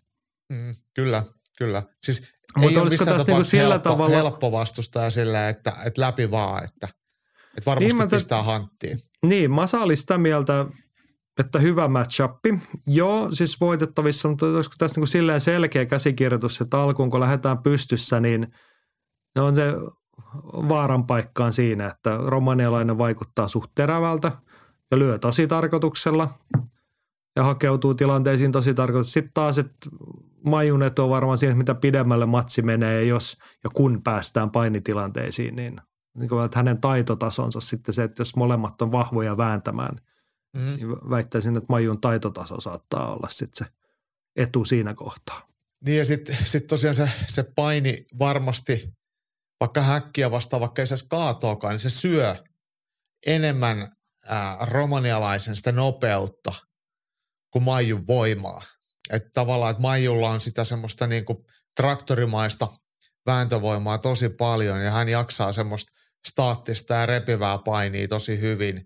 Ja se sitten syö tuommoisen herkempi jalkaisen, herkempi kätisen, sitten sitä herkkyyttä ihan eri lailla. Et, et vaikka sieltä ei saisi edes kaatoa ekaan kahteen erään, mutta jos sä painit häkkiä vasten ja haet kaatoa ja haastat toista koko ajan painissa, niin se varmasti koko ajan on, kun laittaisi rahaa pankkiin, niin se pikkuhiljaa sitten tuottaa tulosta. Tähän haluamme uskoa, mutta kyllä tässä niin, kun ei tämäkään vuosi ole suomalaisen vapaattelun saralla ollut ihan pelkkää voittokulkua, niin väkisinkin tässä nyt tulee mieleen, että hän kuulostaa nyt taas sieltä perinteiseltä riskitekijältä, mikä suomalaisilla ottelijoilla sukupuoleen ja ikään riittävät aika usein, että oltaisiin aika hyviä painimaan, jos päästäisiin sinne. Mm. Mutta sitten niin. voi olla, niin tarvitsisi ensin pystyä pitämään itsestään huoli siellä pystyssä. Ja kyllä nyt esimerkiksi tuo Maiju viimeinen matsi, niin se, niin kuin se huolestuttava piirre siinä oli, okei, okay, huono, tai lyhyt valmistautumisaika, mutta että kyllä vastustaja oli selkeästi terävämpi pystyssä. Että siinä oli niin kuin hankalia hetkiä sen, sen puolesta. Ja se on siis toi, toi, toi Majun tyyli ei, ei ole silleen vuosien varrella mun mielestä niin juurikaan muuttunut. Et, et jos kehutaan sitä hänen fyysisyyttä ja väkevää lukkopainia, että se on oikeasti hyvää ja matossakin lyönnit tulee kovaa ja painavasti, niin se ei kuitenkaan sitten taas ole kehittynyt pystyottelun puolella silleen kansainvälisen mittapuun mukaan mitenkään esimerkiksi poikkeuksellisen hyväksi. Että et se, missä on olla oltu hyviä, niin ollaan edelleen hyviä. Se, missä on ollut ehkä vähän sitten parannettavaa, niin ei ole merkittävästi mun mielestä ainakaan matsien ää, saatossa näkynyt tulee paremmaksi. Et kyllä siellä pitäisi sitä pystyotteluskin olla, olla sitten vaarallisempi. Kyllä, sitä me odotamme, sitä me toivomme ja tosiaan lauantai, eikö tämä nyt ollut Joo, kolmas päivä. Mm. Battle Arena Northamptonissa ja siellä naisten kärpässä ne titteli matsi Ardalian vastaan Suotama. Ja sieltä tosiaan organisaatio omilta sivuilta löytyy striimi. Sitähän voisi vaikka väijyä. No ehdottomasti, ehdottomasti.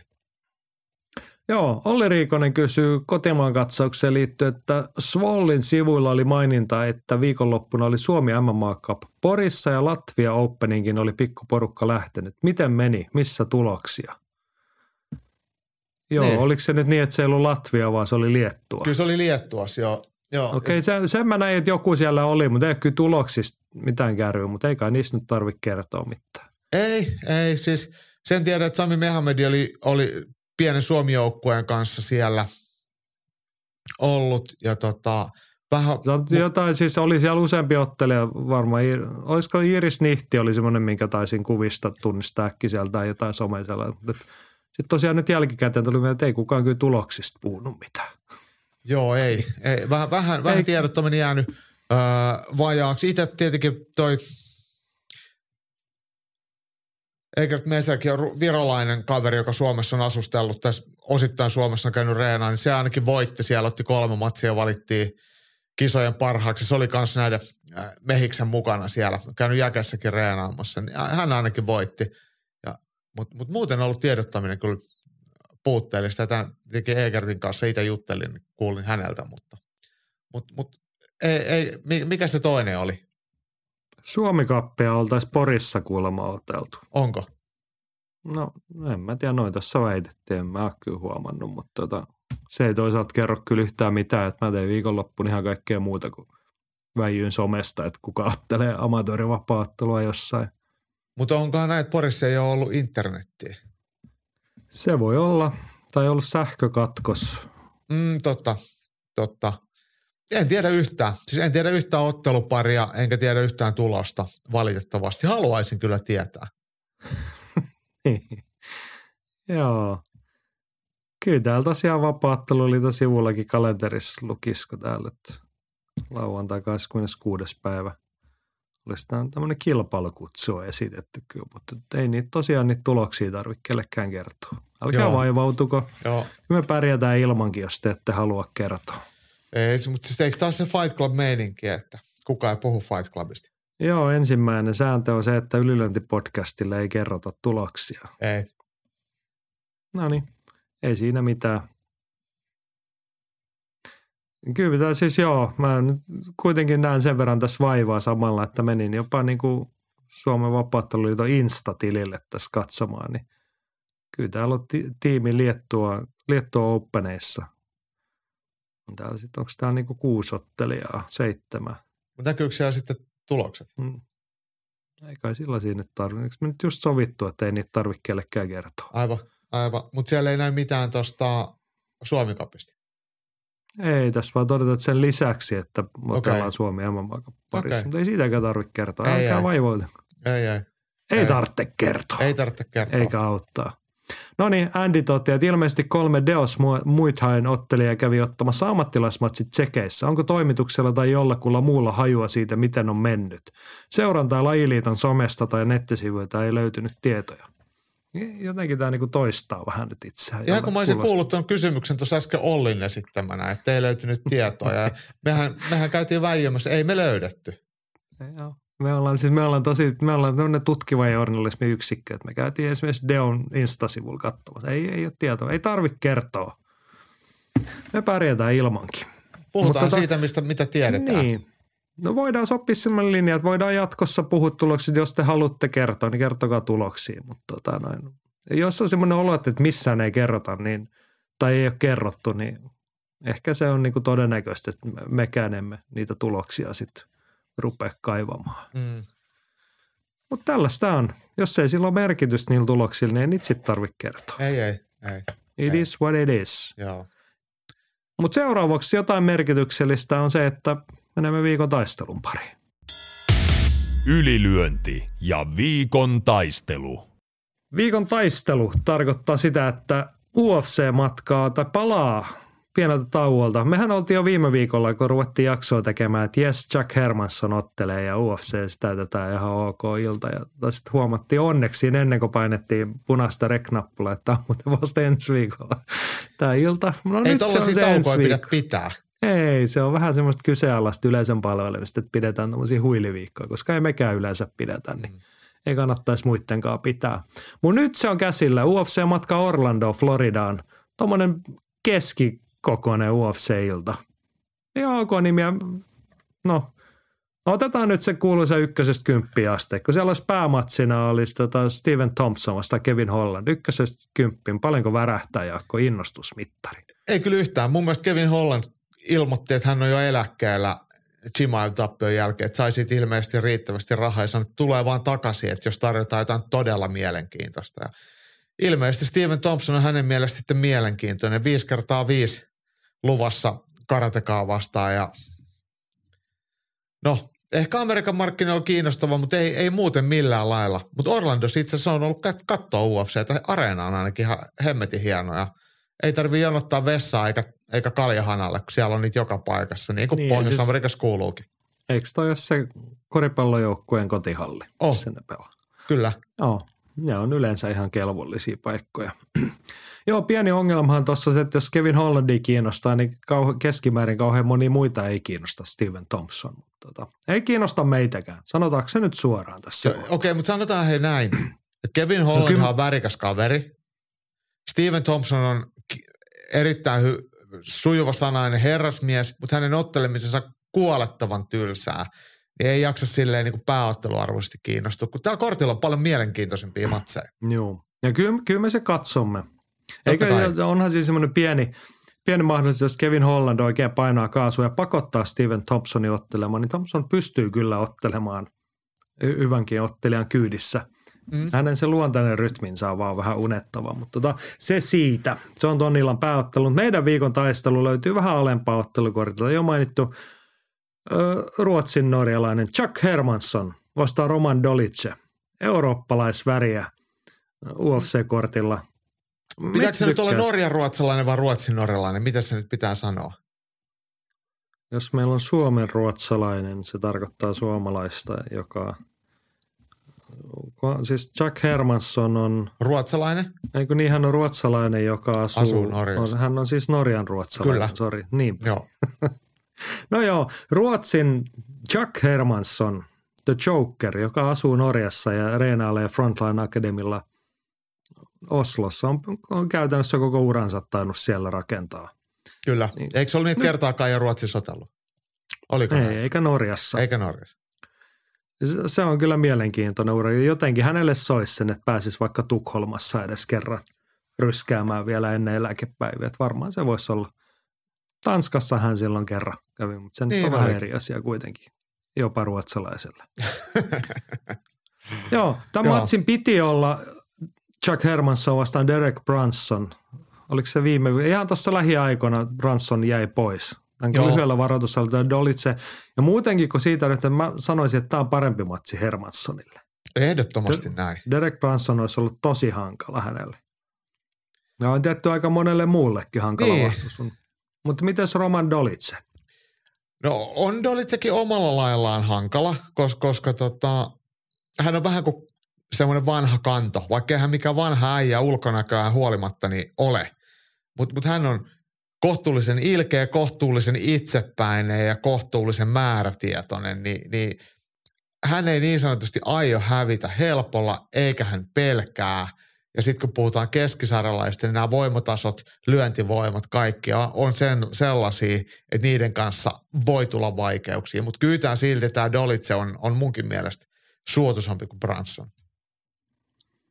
Joo, sanotaan molemmat ottelijat tulee aika mielenkiintoisessa tilanteessa. Dolitse tänä vuonna kaksi matsia kesäkuussa minuutissa tyrmäysvoitto Kyle Daukasista.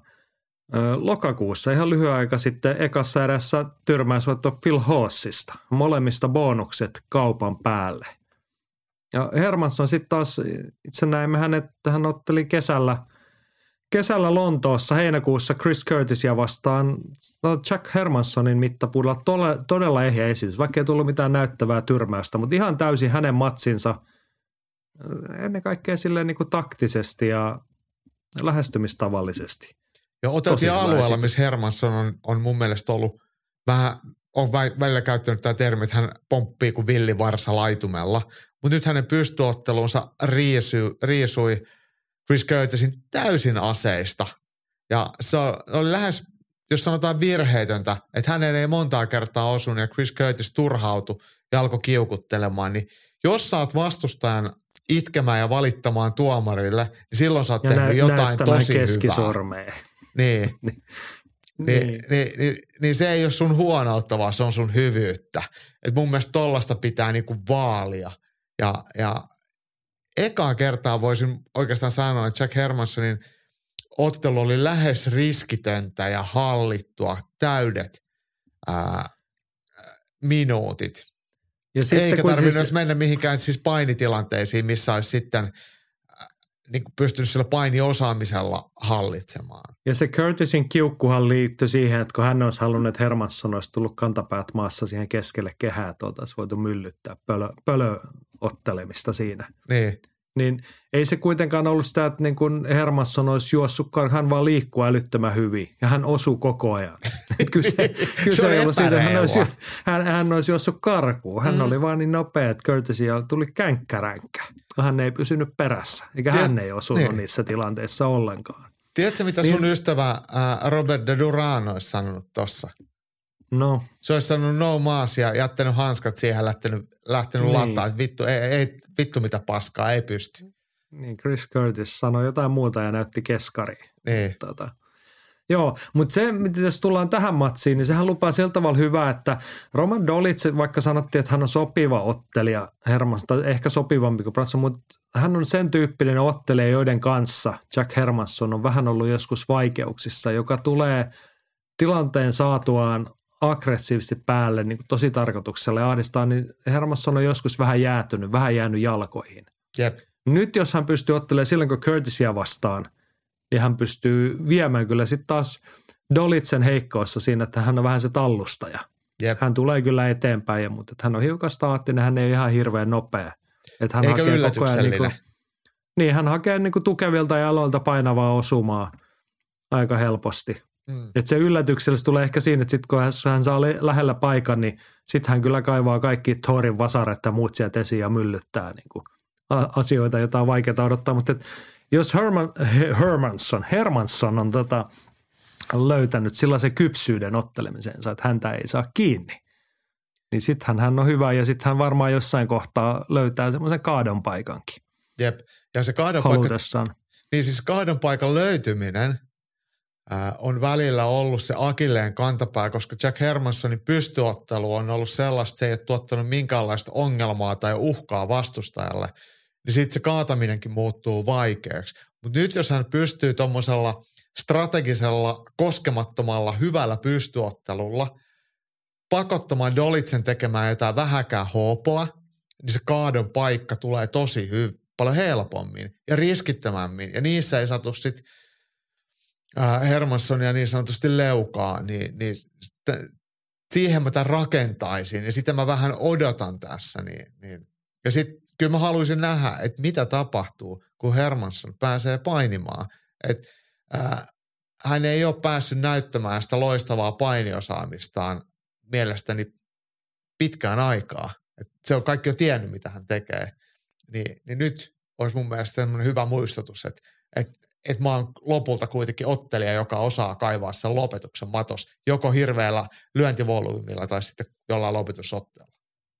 Mä vähän eri tuossa, kun sanoit, että hänen pystyy osaamisensa, että se ei ollut minkälainen ongelma vastustajalle. Onhan se ollut, kun hän tekee, hän tekee vaikeasti ennakoitavasti, koska sitä on ihan mahdotonta lukea sitä hänen vaan, kun se ei perustu mihinkään missään kur... niin joskus taisit sanoa, että sä et ikinä voisi opettaa kellekään noin, Joo. että lähdet tekemään tällaista. Joo, Niin onhan se, että hän on voittanut ihan hyviä pystyjä. Hän on voittanut Edmund Shabazianin ja Kelvin Castelumin ja Ronaldo Sousan, joo. David Brunchin. Mm. Niin nimenomaan sillä, että hän on niinku pystynyt viemään sitä matsia. Joo, mutta se on tullut silleen, että se, se, se niinku ottelu on ratkennut sit tosi helposti tai niinku nopeasti. Mutta sitten kun sä huomaat, että oikeasti toihan vaan sekoilee tuossa pystyssä, niin sitten sä vaan niinku tavallaan odotat, että kun se tulee, niin mä kiskasen sitä nyrkillä leukaa. Että et sitten on puuttunut se uhka, se on ollut eriskummallista, mutta sä totut siihen kyllä sitten. Ja sitten se rupeaa muuttuu vaikeaksi se kaataminen, kun toinen miettii, että no sekoile siinä vapaasti, että et, et ei mulla ole mikään niinku paniikki eikä kiire.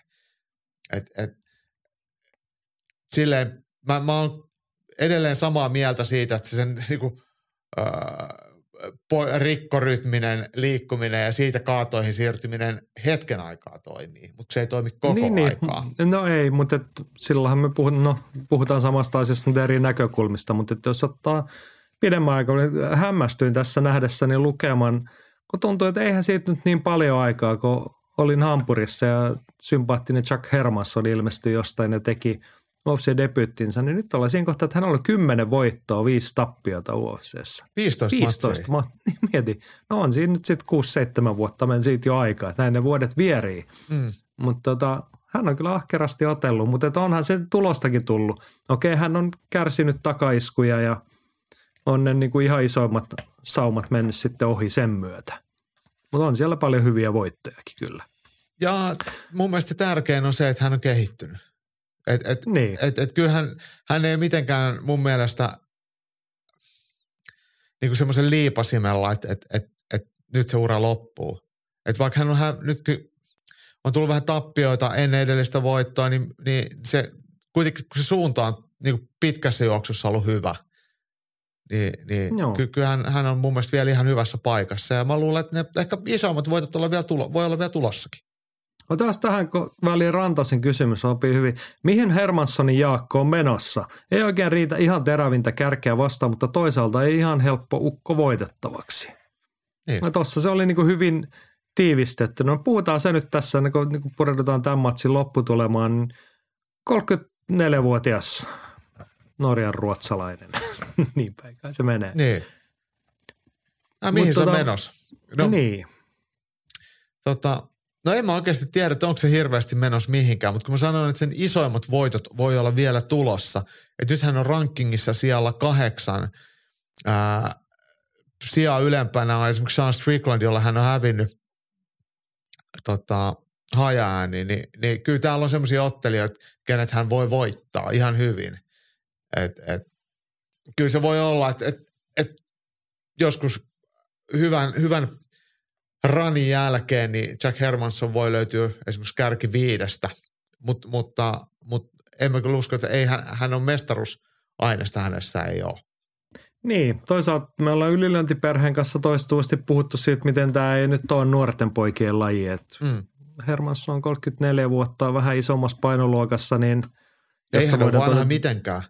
Ei, ja sitten niinku tullaan, mä mietin tota sitä, että hän on sen koko uransa luuhannut siellä frontlinella, missä on ki- kivoja jätkiä ja hyvä tiimi. Mm. Ja varmasti tekevät niin siinä mittapuulla hyvää työtä. Kyllä. Mutta voisiko sieltä löytyä vielä, jos Hermansson nyt totesi, että pitäisikö mun katsoa nämä kortit ihan oikeasti ja lähteä johonkin, missä on häntä itseään kovempia isoja ukkoja.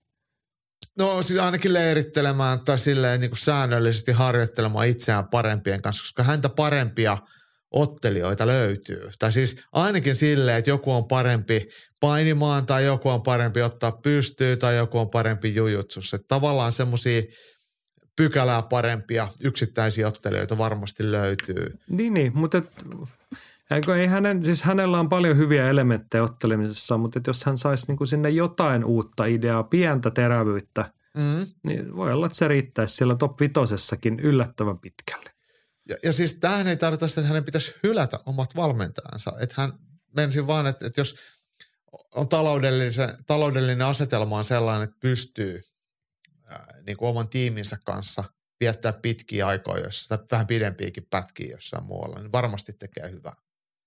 Niin, kyllä mä luulen, että hänellä on sillä tavalla 15 UFC-matsia ja siellä on kuitenkin bonusta ja iso voitto, että on vähän jotain toivottavasti taloudellista turvaa kertynyt, niin mä jotenkin ajattelisin urheilijana hänen taustatiimistä tässä, että pitäisikö nuo kortit nyt kuitenkin katsoa, ettei tarvitse sitten viiden tai kymmenen vuoden päästä jossitella.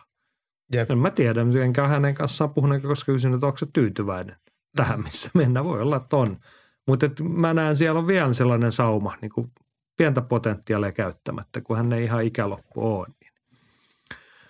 Joo, tota, Roma Dolic, mielenkiintoinen nimi hänkin. 11 yksi listalla ja UFCssä, vaikka hän on vähän tolle tutkan alla liidellyt, mutta viisi voittoa, yksi tappio. Mm. Niin ainoa tappio on tuosta viime vuodelta, puolentoista vuoden takaa Trevin Childsille pisteillä.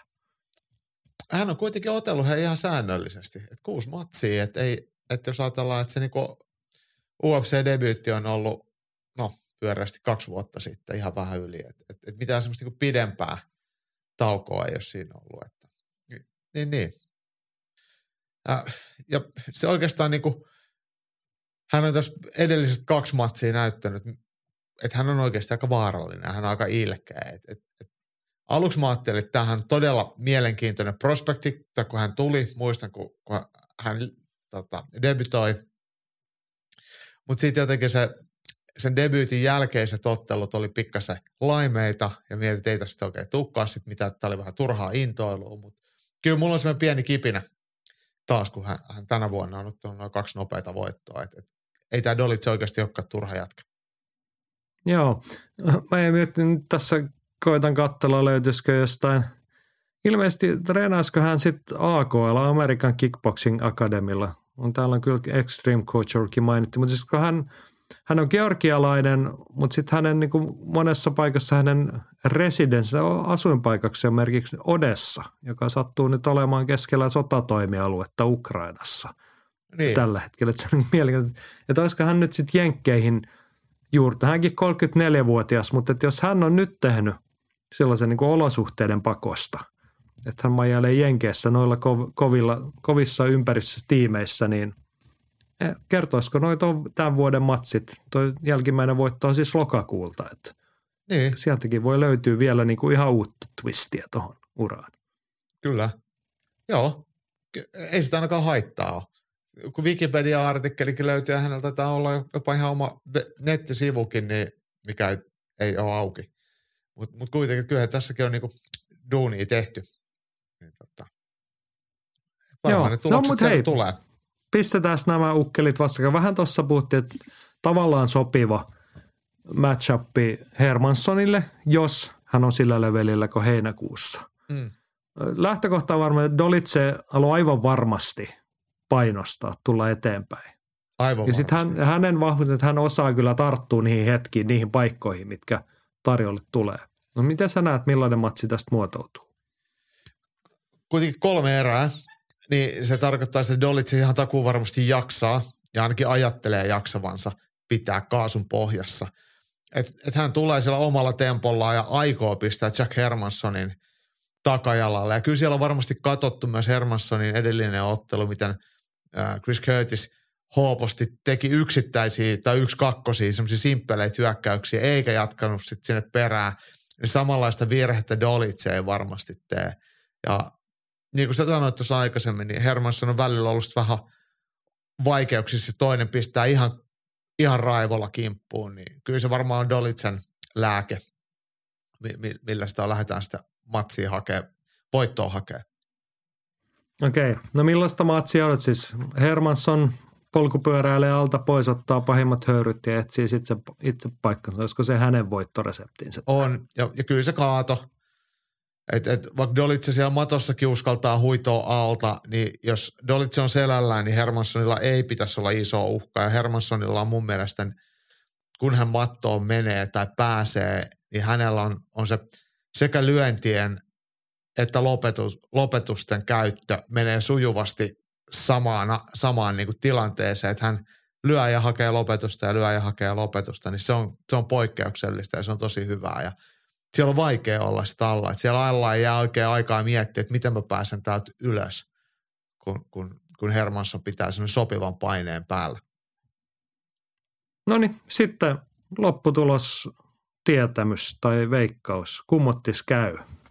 No, ei varmaan ole epäselvää, että mä kannatan Hermanssonia. Että hän on erittäin miellyttävä naapurin herrasmies, niin, niin kyllä mä Hermanssonin voitolle, voiton kannalla on.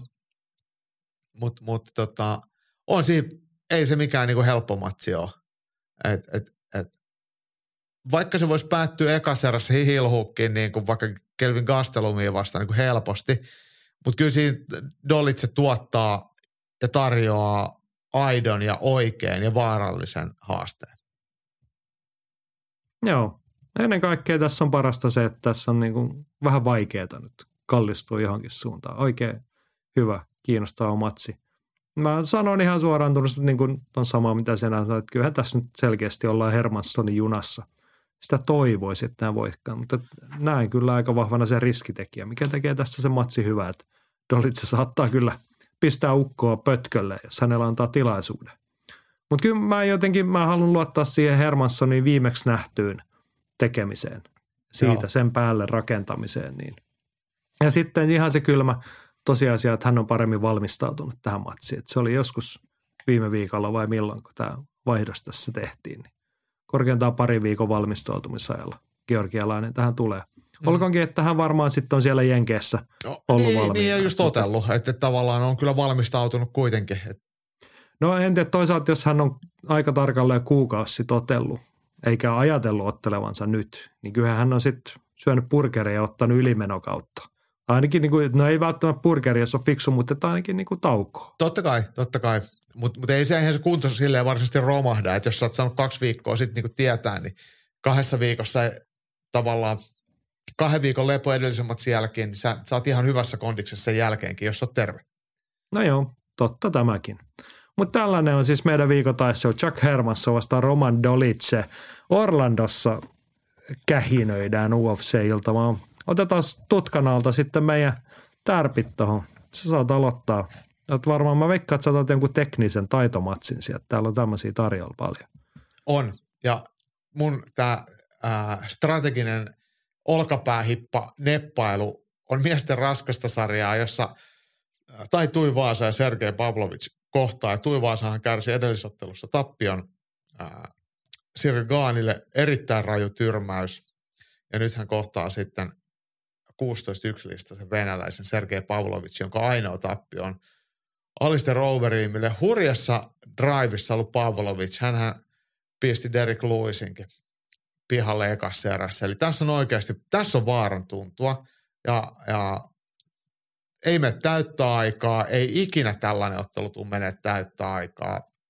Ja äh, usein raskassarjassa äijät tällaisilla listoilla 15-4 ja 16-1, niin ne on aika vanhoja, mutta tässä on 230 Tai siis toinen on, on, on tota vielä vähän alle 30, niin, niin, niin, niin. tässä on ehkä jollain lailla raskaan sarjan tulevaisuutta. Niin tosi hyvä matsi. Tämä on ihan oikeasti mun mielestä jopa tämmöinen pienemmän illan pääottelutasoinen matsi ää, niin kuin Anniltaan ja sitten myös rankingien ja, ja painoluokan tulevaisuuden kanssa. Mä taas käytän tässä kliseistä painoluokan tulevaisuutta, mutta nämä on oikeasti ihan todella merkittäviä tekijöitä. Eli Pavlovic on siellä viisi rankingista ja Tuivaasa on siellä neljä. Eli ihan, ihan tämmöinen aito top 5 matsi, niin, niin ehdottomasti kelpaa. Joo, kelpaa. Mäkin haluan nostaa yhden tulevaisuuden nimen no niin. tässä kohtaa. Onko se nuoria on, lupaava? Oh, kyllä, nimenomaan nuoria lupaava Clay Guida, 60. pro-matsi. UFC saldo 17 voittoa, 16 tappia. Tässä on hirveä suspenssi, että pysyykö hän plussan puolella. Mä olen, mä olen joskus aina sanonut, että niin kuin siinä on se mun mittari, että jos olet pidempään UFC olla, että on nyt edes plussan puolella. Että esimerkiksi niin kuin Artem Lobov ei koskaan onnistunut tässä. Eikä no, koko ammattilaisuralla onnistuu olemaan plusmerkkinen saldolta, vaikka on niin kuin UFC-nimi.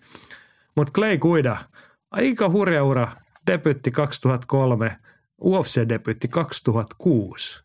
Mieti. Mm. Ja 60. ammattilaisottelu. Se on aikamoinen lukema se, se on oikeasti todella, todella vahva. Joo.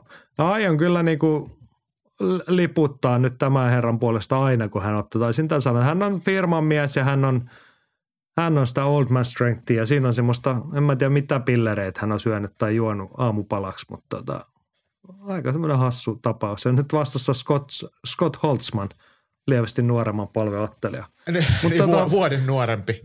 Niin. Mutta mut, mut vaan tota, yksi kolmasosa samo, niin kuin matseista. Niin.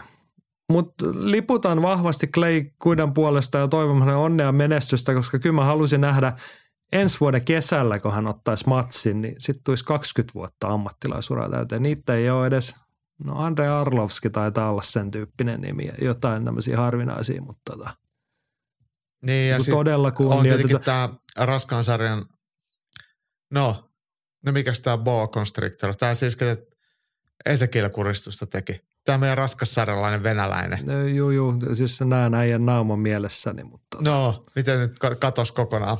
Hävisi Iilirille edellisen ottelun. Joo, no ei, ei sillä väliä, mutta siis olin sitä sanomassa vielä Clay Kuidasta, että no siis Andre Arlovski raskassarjalaisena tai mikä hitto sen toisen ja nimi nyt onkaan, mutta että siellä pystyy niin kuin möhisemään isot äijät. Ei niin kuin hirveästi, hirveän paljon muutu se ottelemisen olemus. Mutta Clay Kuida höyhen kautta nyt kevyt sarjassa, jossa kuitenkin nopeus on ihan olennainen elementti. Näinpä. Kaikilla ottelijoilla. Niin hän on 40 sähisee siellä edelleen. Kyllä. Niin, niin. Se on muuten Aleksei Olenikhan se tietenkin oli. No Olenik, juuri hän. Mun lemppareita. Niin, kuin, niin. Joo. Onko sulla patologi auki? Oh. No mä haluan nostaa yhden matsin, joka tässä osui silmään ihan alkupäästä. Israelin lipun alla otteleva Nathan Levi. Ota hänen sivuillensa, kato hänen profiilikuvansa. Kattokaa kaikki mun. Nathan Levy kirjoitetaan hänen nimensä. Joo. Ottaa Meksikon Genaro Valdezia vastaan, mutta aika hurjan näköinen ilmeisesti tämä Levi ilman paitaa karateasennossa siellä. Ihan hirveät niin Se tekee jotain kataa. Joo, ja suoraan USADan testeistä tulleen tuolla lihasmassalla. Mutta tota Mut siis toi otti vaan silmään siis, iso, no toki Israelin mies näyttää, hän oli, oliko hän nyt tota, mikä se on se Vegasin toinen sali? Syndicate MMA. Syndicateilta tulee siellä, se on niin kuin jenkki käytännössä, mutta Meksikon mies 10-1 listalla UFC-debyytissä tappio ja sitä ennen Contenderista voitto, mutta ilmeisesti, ilmeisesti ei ottanut koskaan täyden ajan matsia urallaan. Että jopa toi niinku debyytin tappio Matt Frevolalle tuli Ground Poundilla ekassa erässä, mutta aika paljon on tyrmäystä ja kuristusta siellä Ukon listalla, niin alkoi just kiinnostaa. No kyllä tollaista kiinnostaa, totta kai se kiinnostaa. Kyllä, kyllä. Mutta täällä oli tämmöistä pientä Suomi-connectionia, myös suomalaisten aiempia vastusta, ja on tosta aika mielenkiintoinen toi Höysarjan matsi. Darren Elkins vastaa Jonathan Pierce joka siis viimeksi tuossa möyhensi Makvan Amerikaanin. Milloin se nyt oli? Kesällä. Se oli silloin heinäkuussa. Oliko se heinäkuussa? Niistä, oli se. Joo, joo, joo, kyllä. Ja Darren Elkins nuori ja lupaava hänkin. Mm. Mutta tuossa on tuommoinen kohtuullisen hyvä rähinätakuu tässä matsissa. Joo, toi on ihan hyvä, hyvä, hyvä nosto. Kyllähän ne aina kiinnostaa nämä suomalaisia vastaan otelleet, niin ihan samalla tulokulmalla mäkin otan sitten vielä yhden, yhden noston, ja se on sitten painoluokkaa ylempää, eli kevyt sarjasta. Michael Johnson, Mark Diakese, ja Diakesehän sitten on mies, joka on otellut Teemu Pakkaleenia vastaan voitokkaasti. Ja, ja tota, Michael Johnson, hän on muuten, kun puhuit näistä listoista, niin hänenkin listalla alkaa olla aikamoinen määrä matseja. 20 voittoa, 18 tappia, mutta toihan näyttää lähes 50-50 listalle. Michael Johnson on mielestäni otteli, joka ei oikein koskaan ole pystynyt ottelemaan tasaisesti. Että hän, hän hävii matseja, Hän mitä pitäisi niitä voittaa. mat- niin, juuri näin, jotka vois voittaa. No se ehkä kertoo sitten hänen UFC-rekordinsa 12 voittoa, 14 tappioa. Mutta Mm. tota, Joo, vähän semmoinen firman mies, 12 vuotta UFCssä pyörinyt, eikä oikein koskaan. Hänhän oli hirveä, hirveän iso lupaus jossain kohtaa ja odotettiin Tuliko se paljon. tuffista? Joo, tuli, tuli. Voitti tuffi. Joo, ja sitten hän on niitä Black Chilians miehiä, että muun muassa Tom Niinimäki hänen kanssaan reenaili silloin Floridassa. Tota, nyt kun Tom Niinimäen olla sanoi, muuten- niin tuffi finaalissa on Jonathan Brookin, Brook, Brookins, jo- joka Tom Niinimäkeä vastaan otteli, niin on, on sitten hävinnyt. Michael Johnson. Kyllä, kyllä. Mutta siis Johnsonhan oli mun mielestä Tompan kulmassa Berliinissä silloin. Okei. Okay. Tipi Hirvikankaan kanssa. Muistelin, että silloin ollaan herran kanssa oltu tekemisissä, mutta tota, aika paljon punaista sinne kertynyt, mutta se ehkä kertoo enemmän siitä, että hän on sympaattinen, ukko hyvä, pystyy ottelemaan, mutta sitten on aika vähän ajanut kymmenessä vuodessa ohi siitä hänen osaamisestaan. Et se ei nykypäivänä riitä enää. Mm, Michael Johnsonin kuitenkin vahvuus on se, että hän tulee, tai siis viihdyttävyys on se, että, että hän tulee oikeasti lyömään kilpaa. Että et, tapahtuu mitä tapahtuu, niin, niin kyllä Johnson ainakin siinä keskellä seisoo ja heiluttaa nyrkkejä. Et, onko se järkevää? Ei välttämättä. Onko sitä kiva katsoa? Kyllä. Niin. Tätä on siis tarjolla taas lauantai-iltan tai lauantai-sunnuntai-yönä meidän aikaa. Ja Mark Diakese, kun tiedetään, niin ei hänkään varmaan tule sinne pakoilemaan ottelemista. ei, ei, ei varmasti. Joten hän on monennäköisiä matseja kanssa ottanut, mutta kyllä se hänen, eikö hänellä ollut taekwondo-tausta tai joku sellainen, Mm. että va- varsin näyttävän olosta potkupeliä ja kaikkea ja hänkin a- aikamoinen atleettinen ilmestys, mutta et hän ottaa keskimäärin semmoisia aika ki- kivoja matseja katsoa, paitsi silloin kun oli suomalainen vastas, niin sitä ei ollut kivaa katsoa. Joo, ei se, se siinä oli jo, se tuli paha mieli ja paha olo. Joo, tällainen UFC-ilta siis Orlandossa, Floridassa. Fight Passilla preliottelut käyntiin kello 02 lauantai sunnuntai ja varhaan sunnuntai-aamuna, eli kello 05 Viaplaylla pääkorttia. Siellä on tosiaan pääotteluna Steven Thompson, Kevin Holland, josta emme nyt niin syvästi syttyneet, ja sitten on vähän Hafaldos Anjosta ja sitten oli Tai Tuivaasa, Sergei Pavlovic ja pääkortin alkupäässä tämä Chuck Hermansson, Roman Dolice, meidän viikon taistelu maukasta on. Ja hei, nyrkkeilyäkin on tarjolla. Petri, tota, toivottavasti lauantaina on kehänlaidalla happipullot täynnä, kun Tyson Fury pahoinpitelee Derek Chisoran. Sarjassamme otteluita, joilla ei ole mitään merkitystä, vaikka vyö onkin panoksena. Tästä pitäisi vielä PPV-maksukin pulittaa, jos haluaisin nähdä. Joo, Viaplay tarjoaa tällaista lauantaina kasilta. Joo, Jos haluatte maksaa nyrkkeilymatsista, niin 50. sieltä löytyy. Ei paha. Tyson tää- Fury, hei. Mutta tämä tuntuu hurjalle. Niin, mutta tämä tuntuu siis hurjalle tämä hinnoittelu, kun äsken katsottiin, että Briteissä se maksoi, mitä mä sanoin, 27 puntaa, kun se oli. Niin, se on jotain 340 välissä. se. Niin, että et, et, et, tuntuu hurjalle, että se Suomessa maksaa sitten niin kuin melkein tuplahinnan. Et, et, onko siellä sitten Matchroomin puolella sitten kansainvälinen PPV nostettu pilviin vai, vai missä se, mikä se syy on. Mutta kyllä se tuntuu aika isolle hinnalle ja varsinkin kun ajatellaan täysin merkityksetön ottelu. Derek Chisoralle ei ole mitään annettavaa. Tyson Fury on painoluokan paras mestari. Kolmas kohtaaminen. Edellinen matsi oli täysin yhteen maaliin. Niin oikeastaan niin tässä, tässä ei mikään muu haise kuin raha. Niin, no tämä on ehkä niinku vähän raadollinen esimerkki siitä brittinyrkkeilyn elinvoimaisuudesta, että Tyson Furylle voidaan laittaa tuommoinen ja kaikki nyrkkelyystävät luultavasti niin kuin NS tykkää Derek Chisores. Kaikki tietää, että no ainakin se ottaa viidettä matsit, ei se tule sinne juokseen karkuun. Se tulee päin ja sitten se on selällään hetken päästä luultavasti. Niin. Mutta se, sen aikaa kun se kestää, niin siinä lienee viihdettä. Ja onhan se ehkä oma semmoinen viihdeelementti tarjolla, kun mietitään, että minkä paino se nämä, missä mielentilassa Tyson Fury jostain kaivautuu esiin. Se varmaan Tämä- tässä viikon aikana jo selviää ennen matsia. Tämä on oikeasti, vaikka vähän tällä naur- nauraskellen sanotaan, mutta musta jotenkin Tyson Furyn esiintymiset ja ulostulot ei ole ollut mitenkään semmoisia mieltä vakuuttavia. Ja se- Juu, siis sehän- siinähän ei ole mitään hauskaa oikeasti. Se Niin. on vähän niin kuin, Et, et, jo, vähän jopa miettiä, että et onko se oikeasti vaan vitsiä vai onko taas niinku silleen kelkka mennyt vähän väärään suuntaan.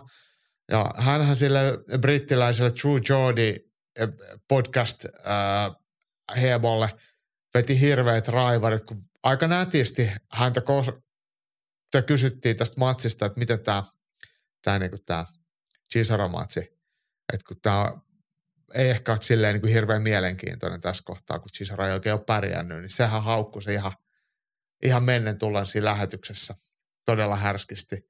Toki sillähän saa julkisuutta, mutta, mutta ei, ei kyllä, vaikka Tyson Furystä tavallaan on aina pitänyt, niin kyllähän on esiintynyt mielestäni vähän eh- ehkä semmoisia pieniä, jos käytetään tämmöisiä punaisia lippuja, niin, niin, niin hänen ympärillä on ollut nyt.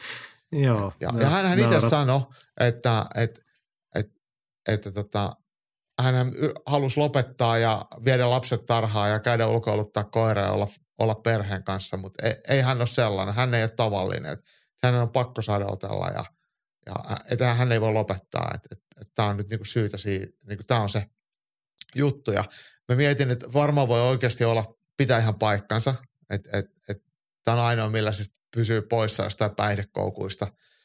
Mutta sitten taas toisaalta mä mietin siitä, että on myös ää, nyrkkeilybisnes on ehkä raadollisinta sellaista ihmisen hyväksikäyttöä taloudellisesti myöskin, koska hänen ympärillä on ihmisiä, jotka elää Tyson Fury-bisneksellä, ketä ne sitten ikinä onkaan. Niin tuleeko siitä lähipiiriltäkään semmoisia aidosti oikeita äm, uraneuvoja tai, tai elämänneuvoja, että täällä on vaan kaikki, että mähän saan tästä X prosenttia sun ottelupalkkiosta, vittu lähdetään ottelemaan ja tehdään sitä ja tehdään tätä. Et, onko tämä nyt vähän sille, että Tyson Fury on kuitenkin nyrkkeilybisneksen pa- parhaiten myyvä ravihevonen, niin nyt se ajetaan ihan loppuun henkisesti. En tiedä. No. Siitä price fightingissa on kyse. Ollaan tästä vuosien varrella puhuttu toistuvasti ja toistuvasti, että ihminen imetään kuiviin, ellei ihminen itse sieltä koneistosta ymmärrä tai osaa pois päästä. Niin valitettavasti nyt tässäkin tapauksessa saattaa niin käydä. Henkka toteaa, että ei sytytä yhtään ja sitten Henkka summaa omalla arviolla tämän matsin. Ottelu toistaa samaa kaavaa kuin Fury vastaan White. Chisora jahtaa ja Fury poimii osunuvat. Jos Chisora voittaa uin koiratyylillä Englantiin. Toivon mukaan se on vain Englannin kanaali yli. Muuten tulee helvetin pitkä matka Henkalle. No sit, sitä on sitä matkaa, mutta kuule Henkka, mulla, mulla on semmoinen tapa, mä tykkään paperisesta käyttöliittymästä. Mulla on tämä käsikirjoitus ja tämä sinun kommenttisi printattuna tässä paperille, niin päätin just, että säästän tämän paperin ihan vaan varmuuden vuoksi ensi viikkoa varten. Tota, lähdetään kyllä reissuun mukaan. Jaakkohan on tommonen merellinen mies ja minä olen tietenkin täältä niin kuin merenrannalta kotoisin. Niin voidaan sopia sellainen helpotus, että tuu Turkuun ja lähde täältä uimaan. Ja me tullaan tosta sitten jollain jahdilla siinä Joo, rinnalla. se on soitava Kimi Räikköselle, jos se lainaisi jotain se huvipurtta meille siihen tukialukseksi. Joo, mutta Henkalta hyvä nosto ton lupauksen lisäksi, että esiottelussa on mielenkiintoinen Dubois vastaan Lerena. Lerena on noussut vasta Hevariin ja Dubois voitti viime ottelussa VBA regular vyön. Semmoinen tunne persposkessa, että Dubois ottaa kuokkaan. Onko sulla jotain sanomista tällaisesta matsista? Tämähän on siis Etelä-Afrikan kundi, tämä Kevin Lerena. Niin tota, Daniel Dubois ei ole mun mielestä semmoinen, ei ole jättänyt itselleen semmoista suurta jotenkaan niin kuin odotusarvoa, niin, niin tämä on varmaan tiukempi matsi, mitä, mitä tota Britit odottaa. Et, et niin. Ei ole kyllä mikään läpihuuto. Et, et mä luulen, että tämä on ehkä illan oikea pääottelu. Niin, to- toisaalta britit ovat asiantuntevaa yleisöä, niin ehkä osaa odottaa tästä hyvää, mutta tämä on hyvä nosto. jos ja kun nyrkkeilyillan katsomista maksatte, niin älkää nyt sitten tulko ruudun ääreen vasta pääottelun alkaessa, vaan katsokaa noin. Oliko meillä jotain tietoa, milloin tämä mahtaa alkaa? No mun mielestä se alkaa kasilta. Niinpä oli, taisit sen sanoa. Joo. Joo, ja toki tuossa olin kirjoittanut sen vaan eri paikkaan. Lauantai-iltana kello 20 Viaplaylla siis Tyson Fury vastaan Derek Chisora. Kyllä tässä on innostuksessa pitelemistä. Tiedätkö, kyllä mä varmaan sen aion katsoa, mä luulen. Että vaikka, vaikka mun Twitch-tili olisi vieläkin jumissa, niin kyllä mä ehkä ton silti katon.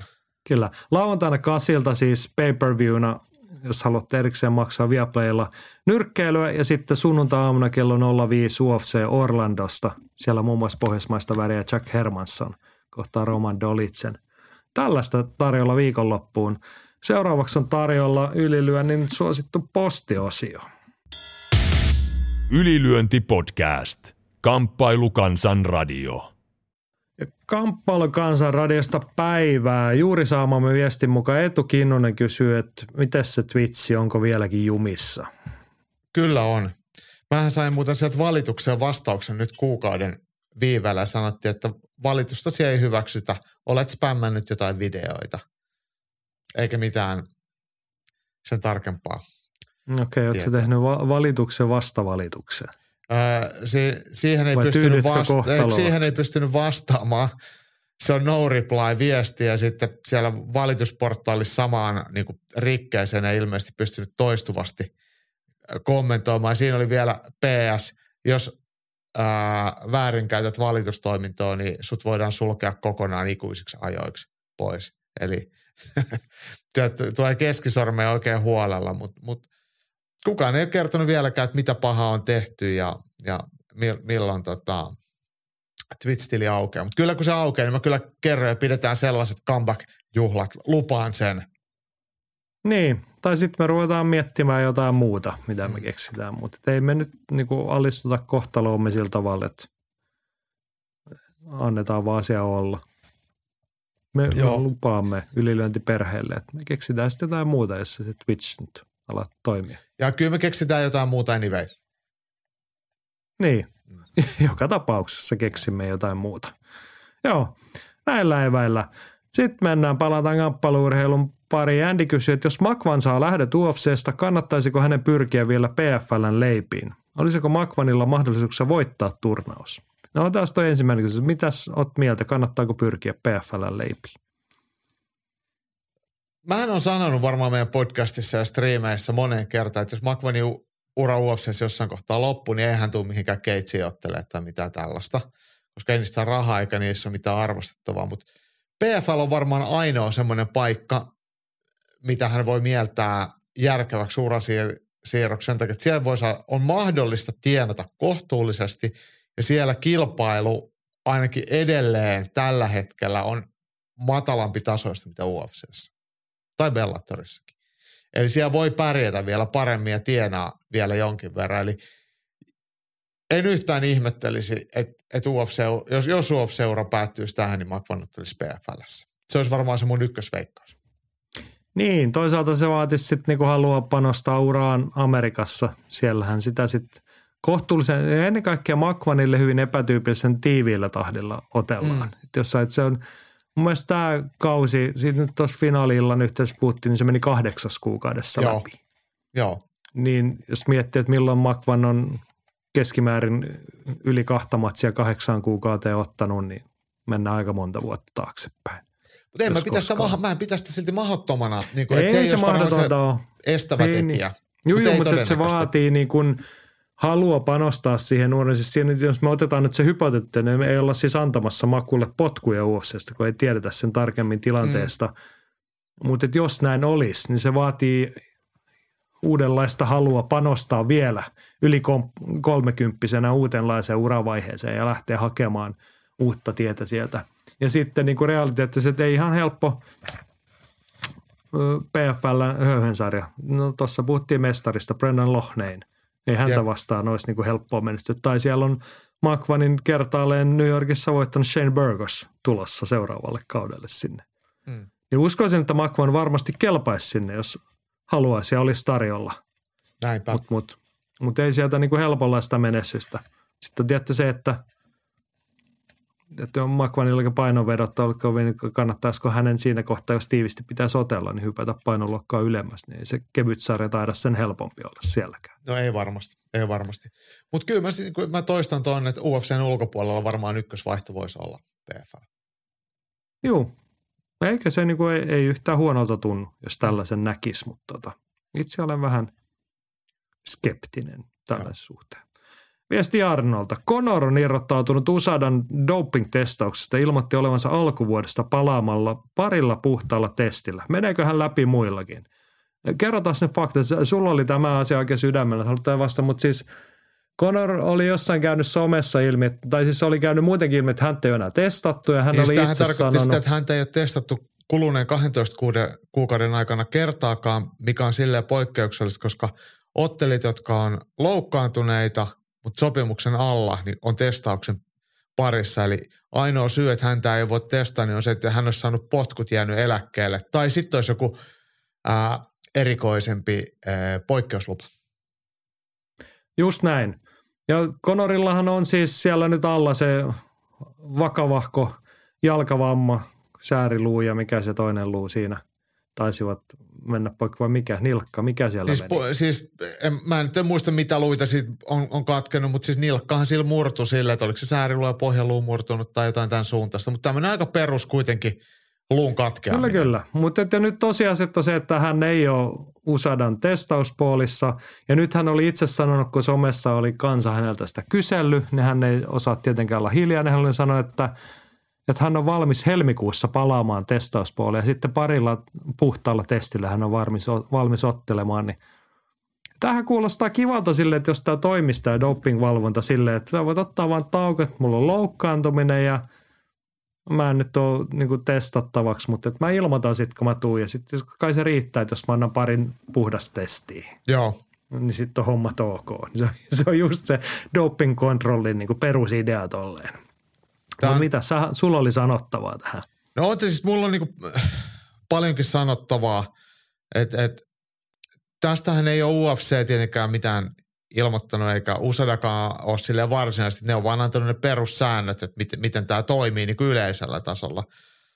Mut, mutta tota, doping-testaamisen ideahan on se, että sä oot siinä testa, testattavana koko ajan ja, ja just tämä random testaaminen on se juttu, että mikä estää sua kuurittelemasta. Ja nimenomaan myös loukkaantumis niin. aikana. Että siis näitähän niitä klassisia tapauksia, kun on noita vähän idempänä asustavia kaikenlaisia urheilijoita, moukkari heittää muuta, että ne on kadonnut johonkin vaan, että niinku, ne on tyyli asustellut vuorilla – niin. Tai jossain areena ei ole kukaan päässyt testaamaan. Tai sitten ne tekee jonkun olympialaisiin oikeuttavan tuloksen jossain vuoristokisoissa, josta voi ilmoitetaan, että tämä heitti 140 metriä keihästä tai jotain niin. muuta. Niin tota, täältä tullaan puhtain papereen. Niin Mut jos tämä ei, niin kuin se, se niin kuin sotii sitä systeemiä vastaan. Että jos sitä on, on erittäin selkeästi vesittää UFCn hienoa doping-kontrollia. Siis tämähän on e- eriarvoistaa ottelijoita – ja, ja osoittaa sitä, että okei näin saa, Conor saa toimia, niin silloinhan kaikkien, jokaisen 650 UFC-ottelijan tulisi saada loukkaannuttua, ää, tää, saada tämä sama poikkeuslupa roinaamiselle ja sitten sit palata haluamaan, haluamanaan va- ajankohtana ää, antamaan puhdas näyte ja on sitten niin kohillaan. Niin, sille rumasti sanottuna sehän ei vaadi muuta kuin sopiva lääkäri, joka kirjoittaa suun ilmoituksen, että tämä on nyt loukkaantunut mm. tämä kaveri, että sitä ei kannata tulla testaamaan. Ja Conorhan itse vetosi siihen, että hänellä on poikkeuksellisen paha loukkaantuminen, että hänellä on luu mennyt katki, että vähän sama kuin Anderson Silvalla ja Chris Weidmanilla. Okei. Okay.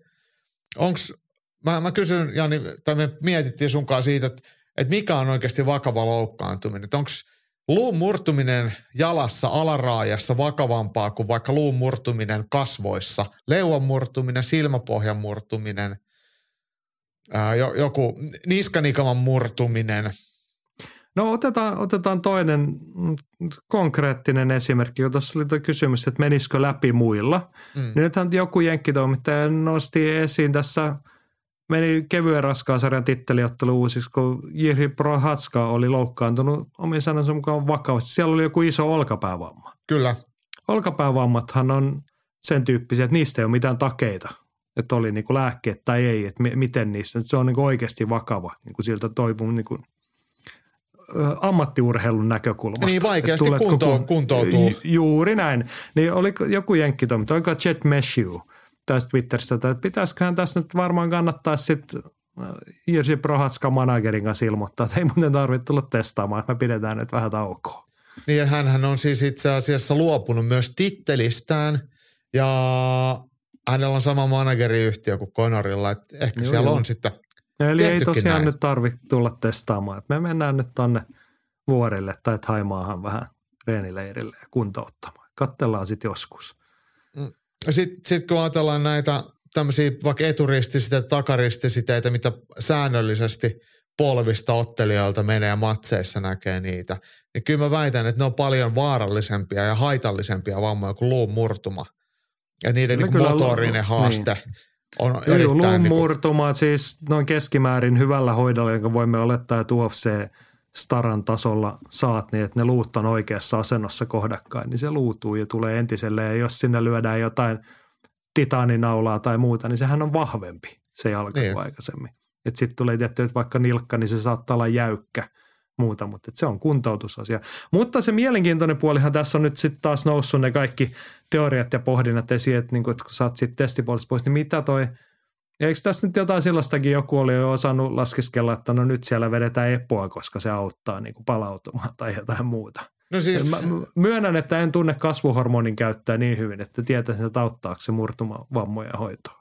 No mäkään en ole todellakaan mikään kemisti tai lääkäri tai apteekkari, enkä edes kehonrakentaja, mutta siis – jos, jos sä oot niin sanotusti niin kuin, et kuulu doping-testauksen pariin, niin silloinhan sillä ei ole mitään merkitystä, että mitä suoritusta parantavia aineita sä käytät. Että sehän ei ole mitenkään rajoittunut silloin siihen, että sä vaan ja ainoastaan kohdentaisit sen hoidon johonkin luun murtuman ää, parantamiseen. Että jos vaikka käytetään kasvuhormonia, niin sehän vahvistaa kaikkea, ihan jokaista sun elimistön asiaa niin, niin, per, niin sehän on jo suoraan sanottuna todella härskiä sääntöjen niin kuin, hyödyntämistä. Ja sitten sä voit kyllä. käyttää kaikkea niinku- muutakin. Niinku, niin, ja ihan vaan kuntoutusvaiheessa se, että kun pitäisi reenata hyvin ja kovaa, niin sitten sä pystyt, kun sä otat oikeanlaisia lääkkeitä, niin pystyt treenaamaan vähän kovempaa niin. ja palautumaan nopeammin siitä. Niin. Sitten kun ei ole kyse pelkästään siitä jalanmurtumasta, vaan siitä kunnon menetyksestä, mikä siitä pakkohuilin aikana tulee. Niin, sun voimatasot, sä pystyt nostattamaan voimatasoja entistä korkeammalle, kestävyystasoja nostattamaan paljon korkeammalle, harjoitusvolyymiä nostattamaan paljon korkeammalle ihan sen takia, että mulla on ollut joku yksittäinen vamma. Ja sitten no, sit mä, mut... mä kysyn sulta tästä vielä, tämä oli mun mielestä niinku tärkeä semmoinen niinku tulokulma siihen, että et miksi tästä puhutaan vasta nyt, kun se on tuotu Framille? Että jos se olisi ollut täysin ok ja ihan perusteltavissa ja silleen läpinäkyvää ja oikeudenmukaista, niin miksi tämä ei tiedotettu etukäteen, että Conor muuten poistuu tästä ja kaikki muutkin voitte muuten poistua doping-testauksesta, koska me UFCn ää, kannalta tämä on ihan ok ja meidän testijärjestelmä mielestä on ihan, ihan ok ja reilun peliä mukaan tämä on ihan ok. Ja varmaan niin, UFC siis Performance Institute tekee tätä samaa, että ne varmaan suosittelee ottelijoille tällaista. No kaksiosainen vastaus kuuluu tietenkin niin, että no, se vanha perusnyrkkisääntö, että säännöt ei taida olla ihan samat kaikille. Ja sitten toiseksi, öö, tähän sopii niin kuin ihan täydellisesti se amerikkalaisen lähestymistapa tai ajatustapaan doping kontrollista. Että se on mm. niin kuin kiusanteko, että miksi mun pitäisi kertoa, missä mä oon, että ne voi tulla milloin tahansa testaamaan amerikkalaiset mieluummin haluaisi niin kolme kuukautta ennen kirjeellä sen tiedä, että tullaan tollan testaamaan, sä oot valmiina pissaamaan purkkiin.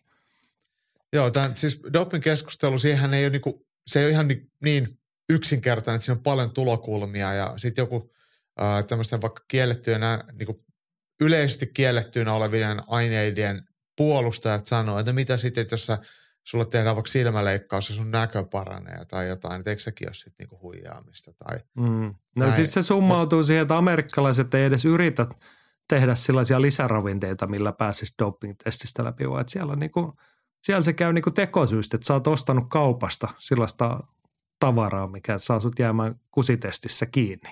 Niin. Et se on niinku ihan täysin niinku arkipäivästä, että niin voi tapahtua. Mun mielestä Luke, niin, mä, mä olin sanomassa tästä Luke Thomasista, ke- ketä on pohjois-amerikkalainen MMA-journalisti ja hän tekee ihan menestyksekästä työtä. Hän on käsittääkseni voimanoston fani ja harrastaja. Hän, hän on, hänellä on hyvin tämmöiset niin löysät tatsit doping-asioista ja hän monesti sanoo, että urheilijoiden itse pitäisi saada päättää, että mitä testataan niin kuin NRissä tai jotain. Niin mä, mä en oikein tiedä, että onko, olisiko sekään ihan ok, että, että tavallaan niin kuin se, ketä pelaa, niin tekee myös niin kuin säännöt. Että tekeekö se silloin oikeasti no parhaimmat siis tämä säännöt? liittyy niinku siihen, että kun näissä lajeissa on se paljon puhuttu ammattiyhdistys, joka on neuvotteluosapuolena. Niin. Niin. Että liikaa ei voi vaan ilmoittaa, että me testataan teiltä nyt niinku kaikkia, tutkitaan sun taustat ja onko sun vaimos kommunistityyppiset Mm. mm. asiat, vaan että ne täytyy sopia kaikki, niin sitten se johtaa siihen, että kun tarpeeksi neuvotellaan, niin näiden liikojen pelaajia, niitä testataan ennalta määritteenä päivinä ja jostain hyvin rajallisista aineista tai sitten kun tulee olympiakisat, mihin kauhean väännön jälkeen joskus saadaan vaikka NHL-pelaajat mukaan, niin sitten tullaan, että no nyt me kyllä tullaan testeihin sinne, niin ne on en- ennalta kerrottuna päivinä, milloin Joo. heidät testataan ja silti joku on onnistunut niissäkin aina sitten. Ja sitten se ei ole kuitenkaan NHL mikään ongelma, että jos joku sattuu olympiakisoissa antamaan vääränlaisen kusinäytteen, niin sitten no mitä sitten, se oli olympiakisoissa. Niin, niin, se oli ne, ne on amatöörikilpailut. Meidän Niin. ammattilaisliigasta tollaista ei päde. Joo, joo. Mutta mut mitä hei sitten tota... Mutta se on se koko se am- amerikkalainen ajatus, on se menee niin päin, että niinku siellä, kun siis näissä pallonlaissa on niinku esimerkiksi pelikiellot sääntöjen rikkomisesta. Mhm. Mm. Sä lyöt jotain mailalla päähän, niin sitten normaalimaailmassa ajatellaan, että no se ansaitsee tuosta viiden ottelun pelikiellon tai viidentoista. Niin. Näissä liikoissa amerikkalainen ajatus on se, että kun tuo on tähtipelaaja ja nyt se löi viiden, tota, mailalla päähän, niin ei me voida antaa sille kuin kaksi peliä pelikieltä. Että meidän täytyy huomioida, mutta tärkeämpää on se, että kun se on tähti, niin se on esiintymässä, koska nuo ihmiset maksaa sen katsomisesta. Niin, niillä on kausikortit. Et Niin, että niin kuin mahdollisimman usein niin kuin ihmiset, niin kuin ne starat pitää olla siellä kehissä, niitä pitää suojella ja niille ei voi antaa rangaistuksia sitä tätä. Ja sen takia ne säännöt ei ole varmaan UFCssakaan ihan kaikille samat, koska se Mitäs? ajatusta... Mu, mutta hei, mä haluaisin tulla siihen, että nyt me emme halua käynnistää ajojahtia ja heittää niin kuin suottaa epäilyksen varjoa. Ystävämme Conor McGregori suuresti arvostetaan ja useasti häntä kehutaan, niin ei me nyt syytetä hän dopingista, mutta miten hänen kannattaisi nyt niin kuin hoitaa tämä tilanne, että kun nyt on tämmöinen epäilyksen varjo niin kuin virjäämässä, ihmisillä tulee ikäviä ajatuksia, niin mitä sä ajattelet, miten Conor mahtaa hoitaa tämän tyylikkäästi? No hän on hoitanut sen nyt jo tyylikkäästi haukkumalla kaikki. Niin. Mutta Joo, mut hei, joo. mä, mä palaan vielä tähän, että sä puhuit tuosta NRI otteli pelaajien yhdistyksestä, niin tämähän on just taas semmoinen tilanne, missä mun mielestä, jos ottelijoilla, UFC-ottelijoilla olisi oma yhdistys, niin tähän olisi varmaan jonkinlaiset säännöt ja yhteenkuuluvuus sitten tässäkin. Et nyt, nyt sitten, kun jokainen ottelija itse neuvottelee omista säännöistään UFCn kanssa, niin tämä ei ole ehkä hirveän tasa, tasa-arvoinen. Ja tiedätkö mikä tässä on koko ajan tuntuu aika hullulle? Että No. UFC-rankingissa Conor McGregor on koko ajan ollut, ollut mukana ja äänestettävissä, vaikka hän ei kuulu testauksen piiriin eikä periaatteessa ole silloin validi UFC-ottelija. Näin kun joku lopettaa tai, tai mitä ikinä, joutuu dopingpannaan tai mitä, mikä ikinä onkaan tämmöinen este, että hän ei voi otella. Hänet heti tiputetaan pois rankingeista. Mutta Conori ei tiputeta, vaikka hän ei ole UFC-ottelija, koska hänen nimi pitää pysyä rankingeissa. Eikö no, tämä nyt taas kertoo taas kerran sen, että mikä arvo UFC-rankingeilla oikeasti on. Ei enää mikään muu kuin PR-työkalu. Niin, markkinointiväline. Niin, no niin, mennäänkö eteenpäin? Mä en keksi, meillä- joo, niin on varmaan jotain tärkeämpiäkin asioita. Meillä on, tämä on oikeasti tärkeä asia. Henri nostaa tämmöisen ajankohtaisen jutun esille, kun muuan Canelo suuttui Leo Messille siitä, että hän oli kohdellut Meksikon pelipaitaa huonosti. Huonosti ja arvottomasti. Joka voi laittaa popparit mikroon odotellessa siitä, että DAZN järjestää Canelo vastaan Messiottelun kaikista marmoreista. Mikä Mm. siinä olisi lajina sitten? Niin kuin? Mä luulen, että olisi voinut sitten tanssia jotain tämmöistä perinteistä musiikkia niin, niin, musiikin tahdissa. Et eikö molemmissa ar- argentinalaiset tanssii tota tangoa, mutta mitä, mitä sitten meksikolaiset. No meksikolaiset tanssii salsaa tai mitä ne sitten tanssii. Kyllä ne on musiikkimiehiä varmaan molemmat. Mutta pitäisikö olla semmoinen rehti kaksintaistelun pelikenttä, että tota, että tota siitä puolesta välissä ne laitettaisiin ottelee kapoeeraa. Niin. Brassien tätä niin kuin tanssikamppailuurheilua. Joo. Kun joo. nyrkkeily olisi vähän tylsää, mutta sitten taas mä mietin, että potkunyrkkeilyssä Messillä olisi pieni sauma, mutta se on, se on oikeasti, hänen lempinimensä on siis Kirppu. Hän on oikeasti aika pieni mies. Niin tota, Mm, mm. Voisi olla vähän epäreilu peli silleenkin, vaikka ne Messin Kirppu potkut vastaa varmaan, kaneli. Niin, mutta ne varmaan sattuisi ne hänen potkut, jos sen pääsisi. Mutta kapoeera voisi olla aika hyvä laji. Joo. Tai sitten voisi vaan katsoa, että kummalla on enemmän rahaa tilillä ja sitten se kello enemmän, niin voittaa. No oikeastihan tähän yksi oikea vastaus. Ei se ole nyrkkeily, vaan se on nyt, pitäisi Dana White olla hereillä ja power slap. Joo. Slap fighting, kyllä kelpaisi. Joo. Se voi olla, että siinäkin olisi vähän epäreilut jaot, vaikka niin kuin avarilla lyödäänkin, mutta tota noin. Mutta onko se muuten silleen, kun tämä Dana White Power Slap, mä en ole niihin sääntöihin perustunut, niin onko se niin, että miehet lyö kasvoihin ja naisiin lyödään pehvaa? No, oliko toi nyt vähän seksistinen ja epätasa-arvoinen ajatus? Ei, mutta se kuulostaa Dana Whitein jutulle.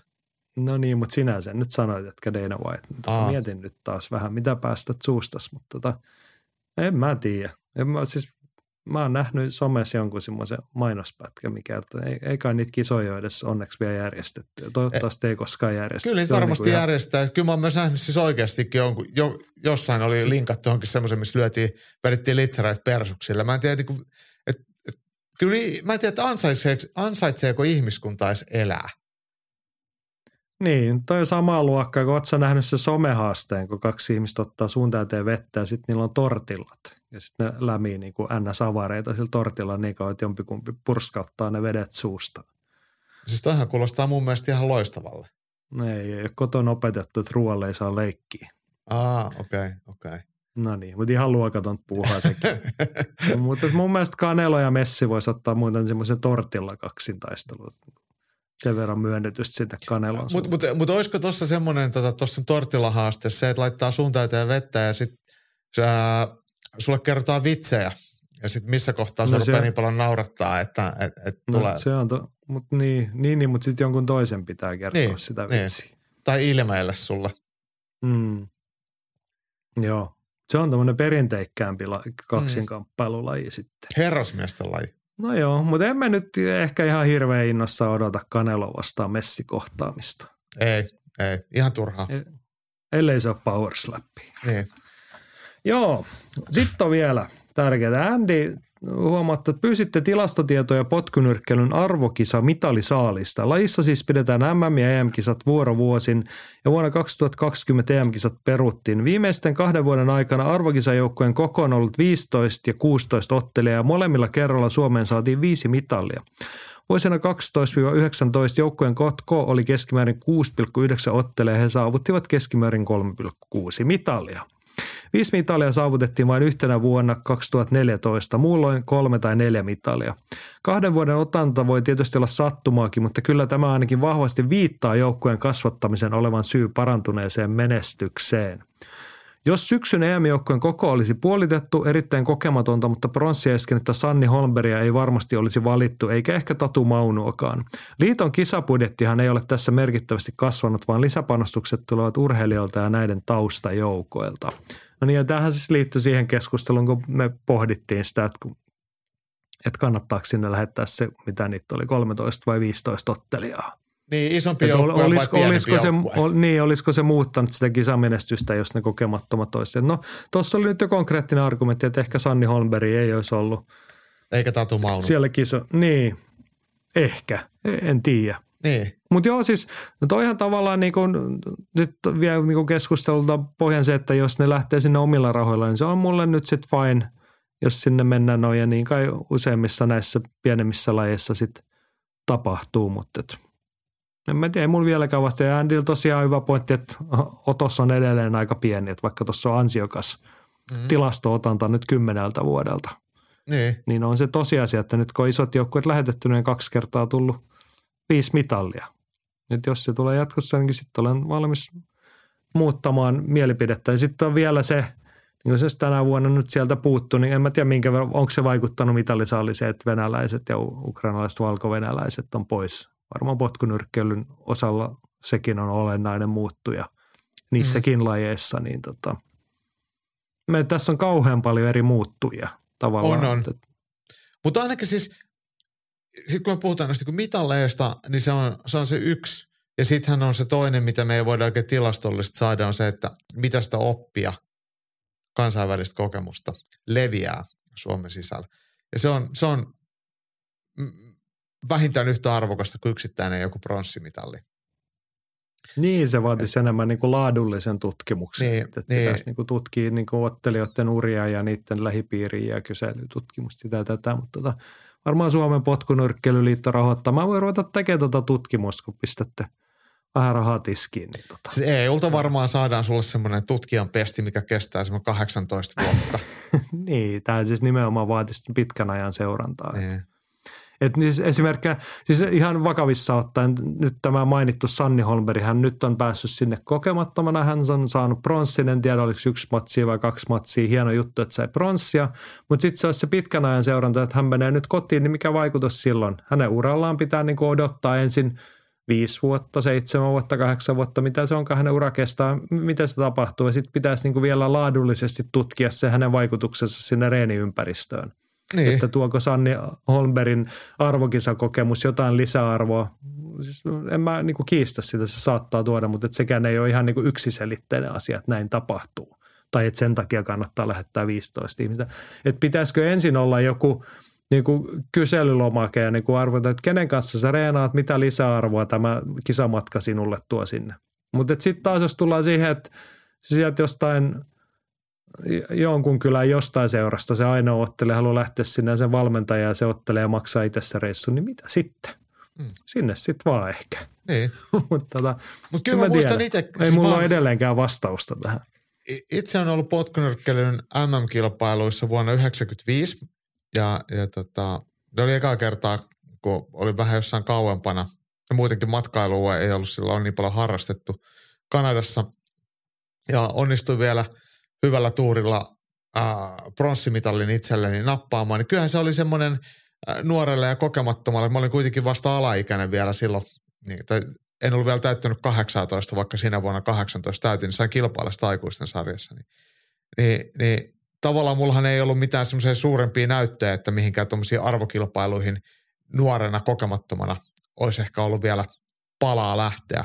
Mutta si- siinä sitten onneksi liiton puolelta, ketä ikinä sitä päätöstä teki omat valmentajat ja liiton puheenjohtajat tai hallitukset, niin oli sitä mieltä, että voi lähteä kokeilemaan, niin, niin tavallaan sekin oma, omalla kohdalla on ollut iso, iso kokemus ja varmasti vaikuttanut siihen, että sitten pysynyt lajin parissa ja pystynyt tekemään tästä sitten itselleen jonkinlaisen päivätyönkin, niin, niin periaatteessa sittenkin voi käyttää esimerkkinä tuommoisena vähän niin kuin jokerikorttina. No joo, niin sen mä oikeasti osaan nyt niin kuin viikko viikolta vaikeampaa muodostaa tästä kantaa, kun eri puolia tulee. Varmaan sitä voi perustella molempia suuntia. Toistan saman kuin sanoin viime viikolla, että mä arvostan sitä, että Andy oli todennut julkisesti muuttaneessa kantaa, että hän on alun perin ollut näitä isoja joukkueita vastaan ja nyt kun hän on nähnyt sen, niin on muuttanut mielipiteensä. Mm. Mutta ilmiselvästi potkunyrkkeilyn puolella on nyt sitten tehdä hyvää, mutta tämä vai onko se sitten, olisiko se – onko se niin kuin oikea vastaus jossain puolivälissä, että pieneen joukkueiden, että pieneen joukkueeseen kuuluu sinne, että sinne lähdetään oikeasti meritoituneet ottelijat. Niin. Eikö vaan? Ja semmoiset, niin kuin, että noin, Realistinen. Noi, noi ansaitsee kisapaikan niin kuin takuu varmasti. Mm. Iso joukkue toisessa ääripäässä on sinne, että, niin kuin, että jos teillä on rahaa, niin lähtekää kaikki. Sittenhän sinne kannattaa lähettää niin paljon, kuin kisoihin huolitaan. Mm. No, niin kuin vähän kärjistään.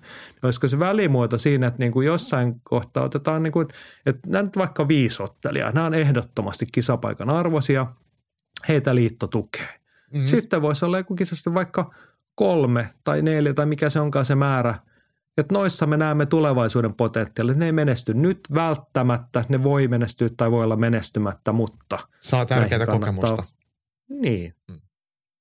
Että onko se, niinku, onko se totuus ei välttämättä ole viisi eikä viistoista tai niinku mikään niinku aukoton.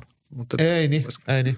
Mutta kyllä sitä yllättävän usein näkee siis, mm, niin kuin lajeista riippumatta, niin yllättävän isoja joukkueita maista, mitä sä et osaisi ajatellakaan.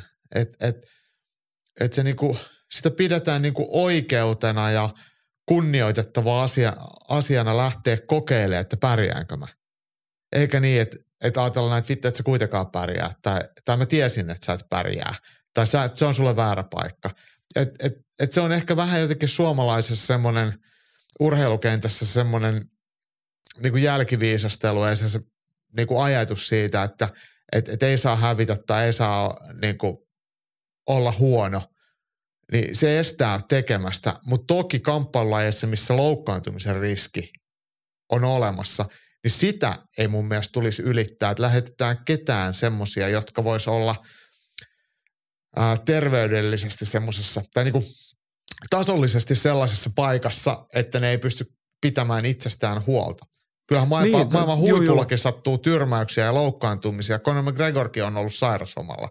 Mutta silleen, että et, joo, joo, mutta et tavallaan se... tullaan siihen, että kun nykypäivänä nämä somekamppailijat on muotiin, niin mitä jos meidän Turun shokkia päättää sanoa, että mä oon potkunyrkkeilijä, mä käyn tuolla yksissä kisoissa ja sitten mä haluan lähteä arvokisoihin. Et mulla on rahaa ja mä haluan sen kokemuksen tai joku muu vastaan. Mehän nähtiin se somettajien kamppailuilta. Mm-hmm. Niin se oli vähän silleen niin kuin vaarallista puuhaa. Niin kuin sen jos oman turvallisuuden. Niin, niin, jos, ne, sitten, jos, jos ne, ne tekee Suomen joukkueita, sisällä, lunastaa paikkansa olemalla Suomen mestari, niin kuin yleensä aina vaaditaan, niin silloinhan siinä ei mitään pahaa. Niin, No mutta mitä sitten, jos se on se somettaja, se on joku, mä en tiedä mikä potkunyrkki, iso paino, mutta se on joku isojen poikien tai isojen tyttöjen painoluokka, niin. missä on kaksi osaottajaa. Mm-hmm ja sit sä satut jollain tyylillä voittaa Suomen mestaruuden. Ei. Niin sitten kun se lähtee kisoihin, jos se vaan haluaa. En mä, en mä tiedä. Niin siis tässä on, joo mä ymmärrän, toi on tärkeä pointti siis, niin sellainen vastuu siitä, että ketään ei voi laittaa niin kuin itselleen vaaralliseen paikkaan. Mutta sitten on mun mielestä se myös se lajiliiton ja muiden vastuu siitä, että millaisia kisajoukkoja me lähdetään edustamaan Suomea. Totta kai, totta kai, totta kai. Ja jos ajatellaan, että olisi vaikka sitten jotain tämmöisiä taparikollisia ollut... tai jotain tällaisia, Juu, niin onko nekään siis sitten ole... maajoukkueen arvoisia? Haluan korostaa, että tämä ei ollut mikään siis epäluottamuslause nyt Suomen potkunyrkkelyliitolle ja niille, mitä niitä nyt oli, 13 vai 16 ottelee, ketkä nyt oli siellä arvokisoissa. Mm. En mä tiedä, minkä taso siihen oli kaikki. Siis en ole koskaan kuullutkaan niistä kaikista, enkä nyt, nyt väheksy, että heitä on sinne lähetetty, mutta et, niin tälleen hypoteettisena esimerkkinä. Että silloinkin riskitaso siinä tulee sitten jossain kohtaa. Että tarvii niin miettiä myös sitä lajin etua, että mitä ne meistä ajattelee siellä maailmalla. Niin, tai maan sisällä. niin. Et kyllähän niin kuin su- potkunyrkkeily, tainyrkkeily, vapaattolit melkein kaikki muutkin kamppailu, validit kamppailueliitit, ne on olympiakomitean jäseniä. Että kyllähän meidän pitää myös esiintyä suomalaisen urheilukentän normien mukaisesti. Mm. Joo, mutta tämä on äärimmäisen mielenkiintoinen kysymys. Viikosta toiseen me saatu vieläkään vastaus tähän näin. Mutta Ei, mutta uusia tulokulmia. Uusia tulokulmia. Kiitos Andille taas kerran siis. Tämä oli jälleen sarjolamaisen täydellinen vastaus niin kuin pilkulleen asiat kerrottu. Että näin nämä on, mutta ei se ottanut meitä tulee sen viisaammaksi. Niin Andy esitti faktat faktoina eikä tuonut sen mitään turhaa tunteellista jargonia sekaan. Niin. Just näin. Hei, osa ylilöintiperheen vakio-nimistä ja naamoista on ollut vaiti, mutta ollaan saatu kuitenkin tekniikkakornerin kontribuutio nimettömänä haluavalta pysyttelevältä taholta. Mutta tämä on mielenkiintoinen kysymys, siksi me otettiin tämä. Minkä takia vapaattelussa nähdään niin vähän vastahyökkäyksiä ja tekniikoita, etenkin pystyottelussa? Muissa kehälajeissa isku iskusta strategia on yleensä voittava resepti, vapaattelussa näkee harvoin. Joo, siis saanko mä nyt niinku ajatuksesta kiinni siis, että vapauttelussa semmoinen, no siis ristiinlyöntihän on niinku, ristiinlyöntitila, niistä joskus puhutaan, mutta se on se niinku konkreettisin esimerkki vasta iskuista, vasta tekniikoista. No, no oikeastaan ristiinlyöntitilanne on jo sitten semmoinen kohta, missä heitetään kolikkoa, kun molemmat lyö yhtä aikaa. Et siinä vähän otetaan, pelataan jo upporikasta ja rutiköyhää. Ja sitten jos puhutaan vasta hyökkäyksistä, niin mä, ehkä, mä, mä ymmärrän ehkä mitä tässä haetaan. Mä vähän selitän tätä. Jos me puhutaan vaikka vastahyökkäyksestä näin, että sä lyöt mua etumaisella suoralla ja mä potkasen sua samaan aikaan, niin sellaista ehkä näkee. Tai se, että sä lyöt mua ja mä shootaan ja kaadan sut. Että käytetään niin eri tekniikkaa, mitä toinen käyttää. Mutta sitten jos ajatellaan niin nyrkkeilys, missä otetaan vaikka tietoisesti, että lyöntejä suojauksia ja lyödään siitä heti vastaan oma lyöntisarja. Tai, tai torjutaan potkuja, potkastaan takaisin, mitä nähdään potkunyrkkeilyssä tai nyrkkeilyssä paljon. Tai ne voi olla paljon pidempiä sekvenssejä, missä iskuja vaihdetaan ei mitenkään raivokkaasti, mutta silleen kuitenkin etäisyydeltä, mistä pystytään lyömään napakasti ja nopeasti ja teknisesti hyvin. Ja toinen pystyy omalla puolustuksellaan ne kilpistämään ja iskemään siitä saman tien sitten oman vastahyökkäyksen. Niin tällaista kyllä nähdään vapaattelussa tosi vähän.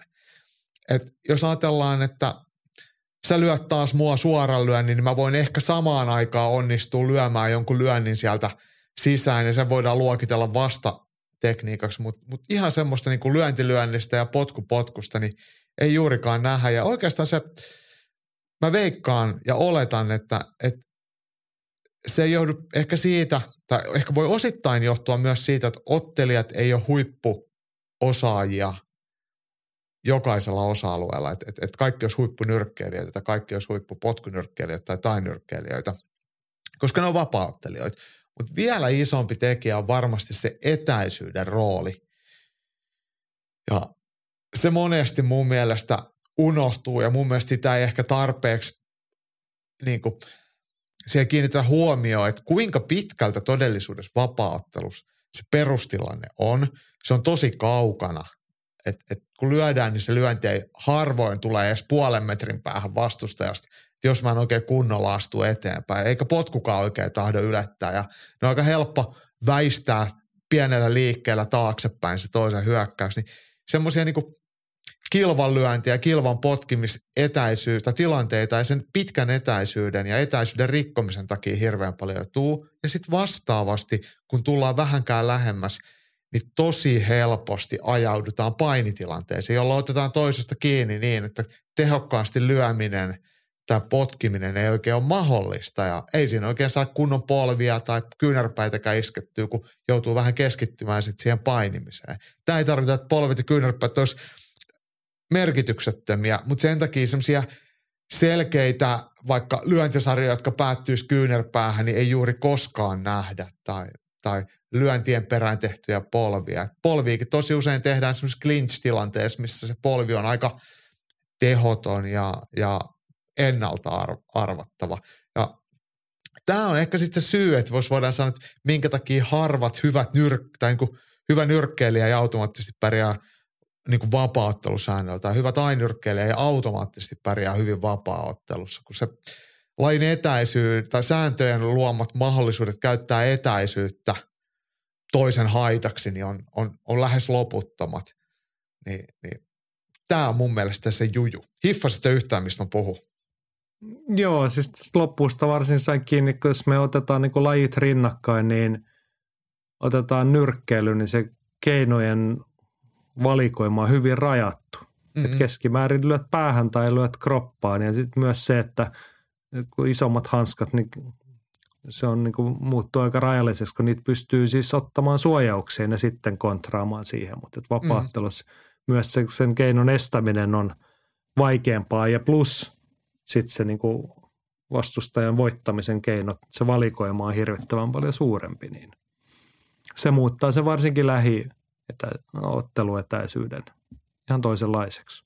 Joo, siis se on just näin ja, ja – sitten jos... Ja sitten mä mietin, sit ottaa vielä kolmanneksi ottaa vaikka tai potkunyrkkeilyn, niin eikö niissä ole kuitenkin useimmiten, useimmilla sääntövariaatioilla on se, että kun mennään siihen klintsit, että jotain, niin jossain kohtaa aika nopeasti tuomari tulee ja taputtaa molempia selkeät, eikä oteta irti ja taas jatketaan.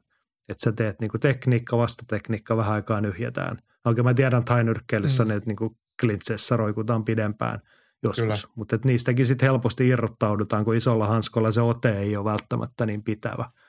Joo, niin ja vapauttelussa sit, niin. se johtaa niin kuin johonkin muuhun tilanteeseen, eikä tuomari tuu siihen väliin. Nimenomaan, just näin.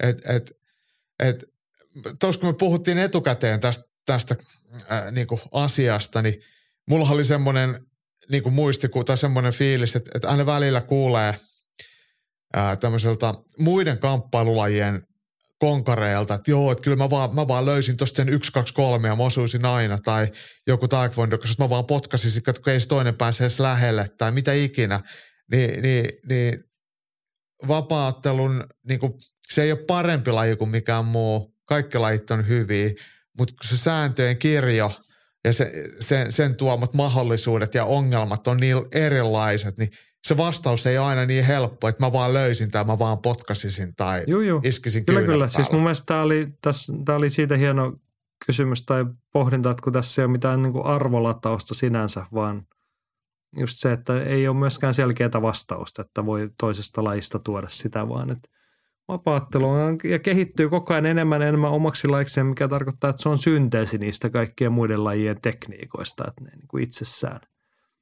ei mene läpi niin helposti tai ne ei ole menestysreseptejä. Niin kyllä, siis toi oli hyvin sanottu, että se ei itsessään niin kuin siirry, Joo. nyrkkeily siirry nyrkkeilynä vapaa-otteluun.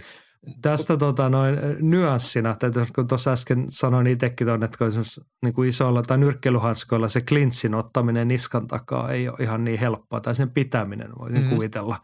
Että jos toinen yhtä haluaa siitä pois, niin täytyy olla hyvät käsivoimat, niin Tuossa kun sitä PFL katsoi viime viikonloppuun, niin vähän teki sille ilkeet, kun katsoi naisten matseja, kun sitten heillä on vielä monesti ne, miksi ne nyt ne letit päässä. Niin mm-hmm. oliko se, se oli just Aspen Laddie ja Julian Buddin matsissa, kun toinen Julian Budd varmaan otti sen klintsin ja se niin näytti, että se oikein se kaivo, tiiäks, kun sormet on avoinna, niin sinne lettien sekaan niskassa sormensa. Eihän siitä kukaan tuu pois. Käytännössä pidät niinku hiuksista, eli pidät niskasta toista ja niskahiuksista kiinni ja sitten ruvetaan painamaan polveen sinne. hän osasi vähän vielä laittaakin niitä polviin. Se oli varmaan ihan menestyksellinen hetki siinä matsissa.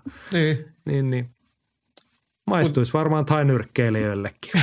joo, joo. Entä jos voisi silleen, tai en mä tiedä saisiko, onhan siinä se niinku peukalo-osa, että pystyykö sillä vähän puristamaan, että jos otat vaikka korvastoista kiinni siinä Aika vaikea, aika vaikea ne hanskoilla on sitten niinku mistään hiuksistakaan ottaa kiinni. Mut niin, niin. mutta vaparihanskoilla se on sitten niinku oikeasti, niin, niin, mutta vaparihanskoilla nimenomaan just se, että kun sulla on sormet käytössä, niin mm. eikä se niinku – ei se niin kuin välttämättä siinä tilanteessa esimerkiksi tuomarille, että sä vaan pistät käden sinne niskaan ja siellä on ne letit, niin siellähän ne on sen seassa, mutta että niin kuin väistämättä tulee mieleen, että nyt ei toi käsituot lähde irti, ellei toi halua, että se lähtee sieltä irti. Kyllä, kyllä.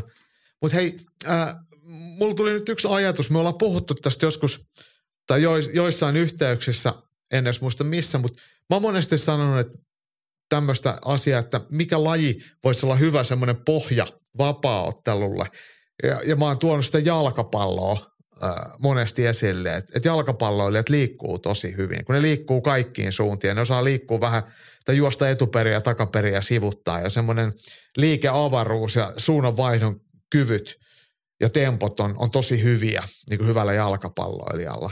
Ni, niin tuossa kun mä äskeiseen tuohon pohjustukseen tuosta niin vastahyökkäisyydestä, siitä etäisyydestä ja liikkumisen merkityksestä, niin niin, niin tota, että sitten mun mielestä ehkä sitä niin vapaattelun liikkumista, niin ei välttämättä aina tarvitse yrittää ihan suoraan vaan kopioida jostain nyrkkeilystä tai, tai karatesta tai jostain. Että se niin liikkumisen harjoittelu ja monipuolisuutta voisi katsoa vähän boksin ulkopuolelta, että mistä muista lajeista vaikka liikkumisharjoitteita ja, ja ajatuksia voisi ammentaa, niin, niin ehkä jostain futiksesta voisi ihan käytännössä ottaa tuollaisia niin liikkumisdrillejä harjoitteita sitten tuommoiseen niin parin kanssa liikkumiseen, mikä voisi sitten jollain lailla siirtyä sitten siihen kaikista vaikeimpaan, eli siihen ihan, ihan sitten niin käytännön sparri- ja ottelutilanteisiin. Niin, ky- kyllä mä että se niin tulevaisuudessa, me aina puhutaan tästä nuoren lajin evoluutiosta, niin kyllähän se, tota, se kulminoituu siihen, että pitää, pitää myös keksiä ihan uusia tapoja niin. sieltä laatikon ulkopuolelta. Että kyllä ne todennäköisemmin ehkä ne tulevaisuuden evolutiiviset menestystrendit tulee jostain muualta kuin nyrkkeilystä tai potkunyrkkeilystä. En osaa sanoa mistä, mutta jostain. Niin, en mäkään. jotain, en mitä me emme osaa nyt vielä ajatella. Mutta sehän se on se hienous taas.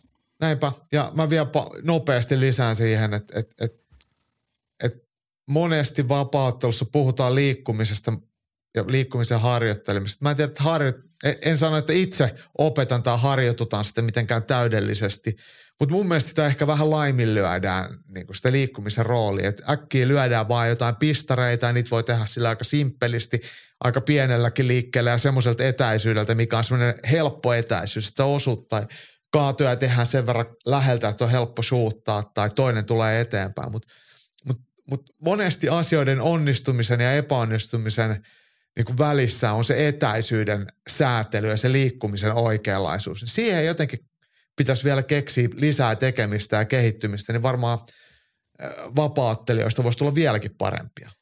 Siinä on yksi evolutiivinen näkökulma. Mä oon joskus nähnyt ja lukenut ja silmäillytkin, Suomessakin on jotkut nuoret kamppailijat opinnäytettyinä tehnyt laja, lajianalyysi tyyppistä tekstiä mm. vapaaottelusta, niin kuin fysiikan ja tämmöisen näkökulmasta. En muista sieltä ainakaan tuollaista näkökulmaa, että oltaisiin analysoitu sitä. Siis liikkuminen, sehän muuttuu merkittävämmäksi jatkuvasti. Mitä parempia urheilijoita ne on vastustajat, mitä vaikeampaa sun on menestyä, niin tärkeämpää sitten tuommoisetkin nyanssit tulee, niin varmasti yksi olennainen osa harjoitteluun mietittäväksi, että miten semmoinen ihan ei niin kuin suoraan lajitaitoon liittyvä liikkuvuus, liikkuminen. Hmm. Tarkoituksen muka, mukainen liikkuminen, etäisyyden hallinta, miten sitä, niin kuin, miten sitä voisi hyödyntää? Niin, niin, ja sitten niin kuin siitä ollaan muissa laissa puhutaan niin kuin eristetystä harjoittelusta, mikä niin kuin tarkoittaa vaikka kamppailu, niin kuin kamppailijathan tekee voimaharjoittelua myös, se on eristettyä harjoittelua silleen, mutta sitten voi olla myös samalla tavalla kuin jos vaikka pistarin lyöminen on suljettu harjoitus eikä avoin harjoitus sillä tavalla, että mennään siihen niin kuin itse kilpan kuin lajitilanteeseen, vaan se on siitä eristetty yksittäinen mm-hmm. osa, niin ehkä se pitäisi olla tollainen, miettiä sitä liikkumisen harjoittelemistakin ihan niin kuin erillisenä osana. Jolloin se on jotain, jotain, voi olla se itse harjoita jotain ihan muuta kuin se, että mitä se liikkuminen on sitten. Hanskat kädessä, nyrkit pystyssä. Niin. Mm-hmm. Onpas mielenkiintoinen näkökulma. Jos on teillä tähän lisättävää, niin kertokaa. Mutta olisiko meillä nyt, tämä oli niin hyvä, hyvät pohdinnat, tähän on varmaan hyvä lopettaa tällä kertaa. Sä pääset sinne jalkapallokentän äärelle katsomaan niin, poikien mä menen katsomaan poikien ja tyttöjen liikkuvuuden hiomista. Meillä on fysiikkareenipäivä okay. tänään. Niin mennään okay. tekemään sellaisia asioita. Menet itse mukaan? Siis, ei, mä oon reenannut jo niin paljon, että mun ei enää tarvi. Mullakin on niin liikkuvat noi tota, periaatteet, että mun ei tarvitse enää tota, liikkuvuutta kehittää. Kyllä, kyllä. Mä menen sinne sivuun ja huutelen hävyttömyyksiä sieltä kovaa ääneen. Mutta nyt tässä kohtaa kiitos te aika. Jälleen olemme kiitollisia Ylilänti-perheelle, että ollut kanssamme kolmatta tuntia Ylilänti-podcastin parissa. Twitchiä ei ole eikä todennäköisesti tulekaan tulevana viikonloppuna, että ensi viikolla sitten on taas podcastin aika. Siihen asti pitäkääpä itsestänne ja toisistanne huolta ja hyvää alkavaa joulun aikaa. Voikaa hyvin.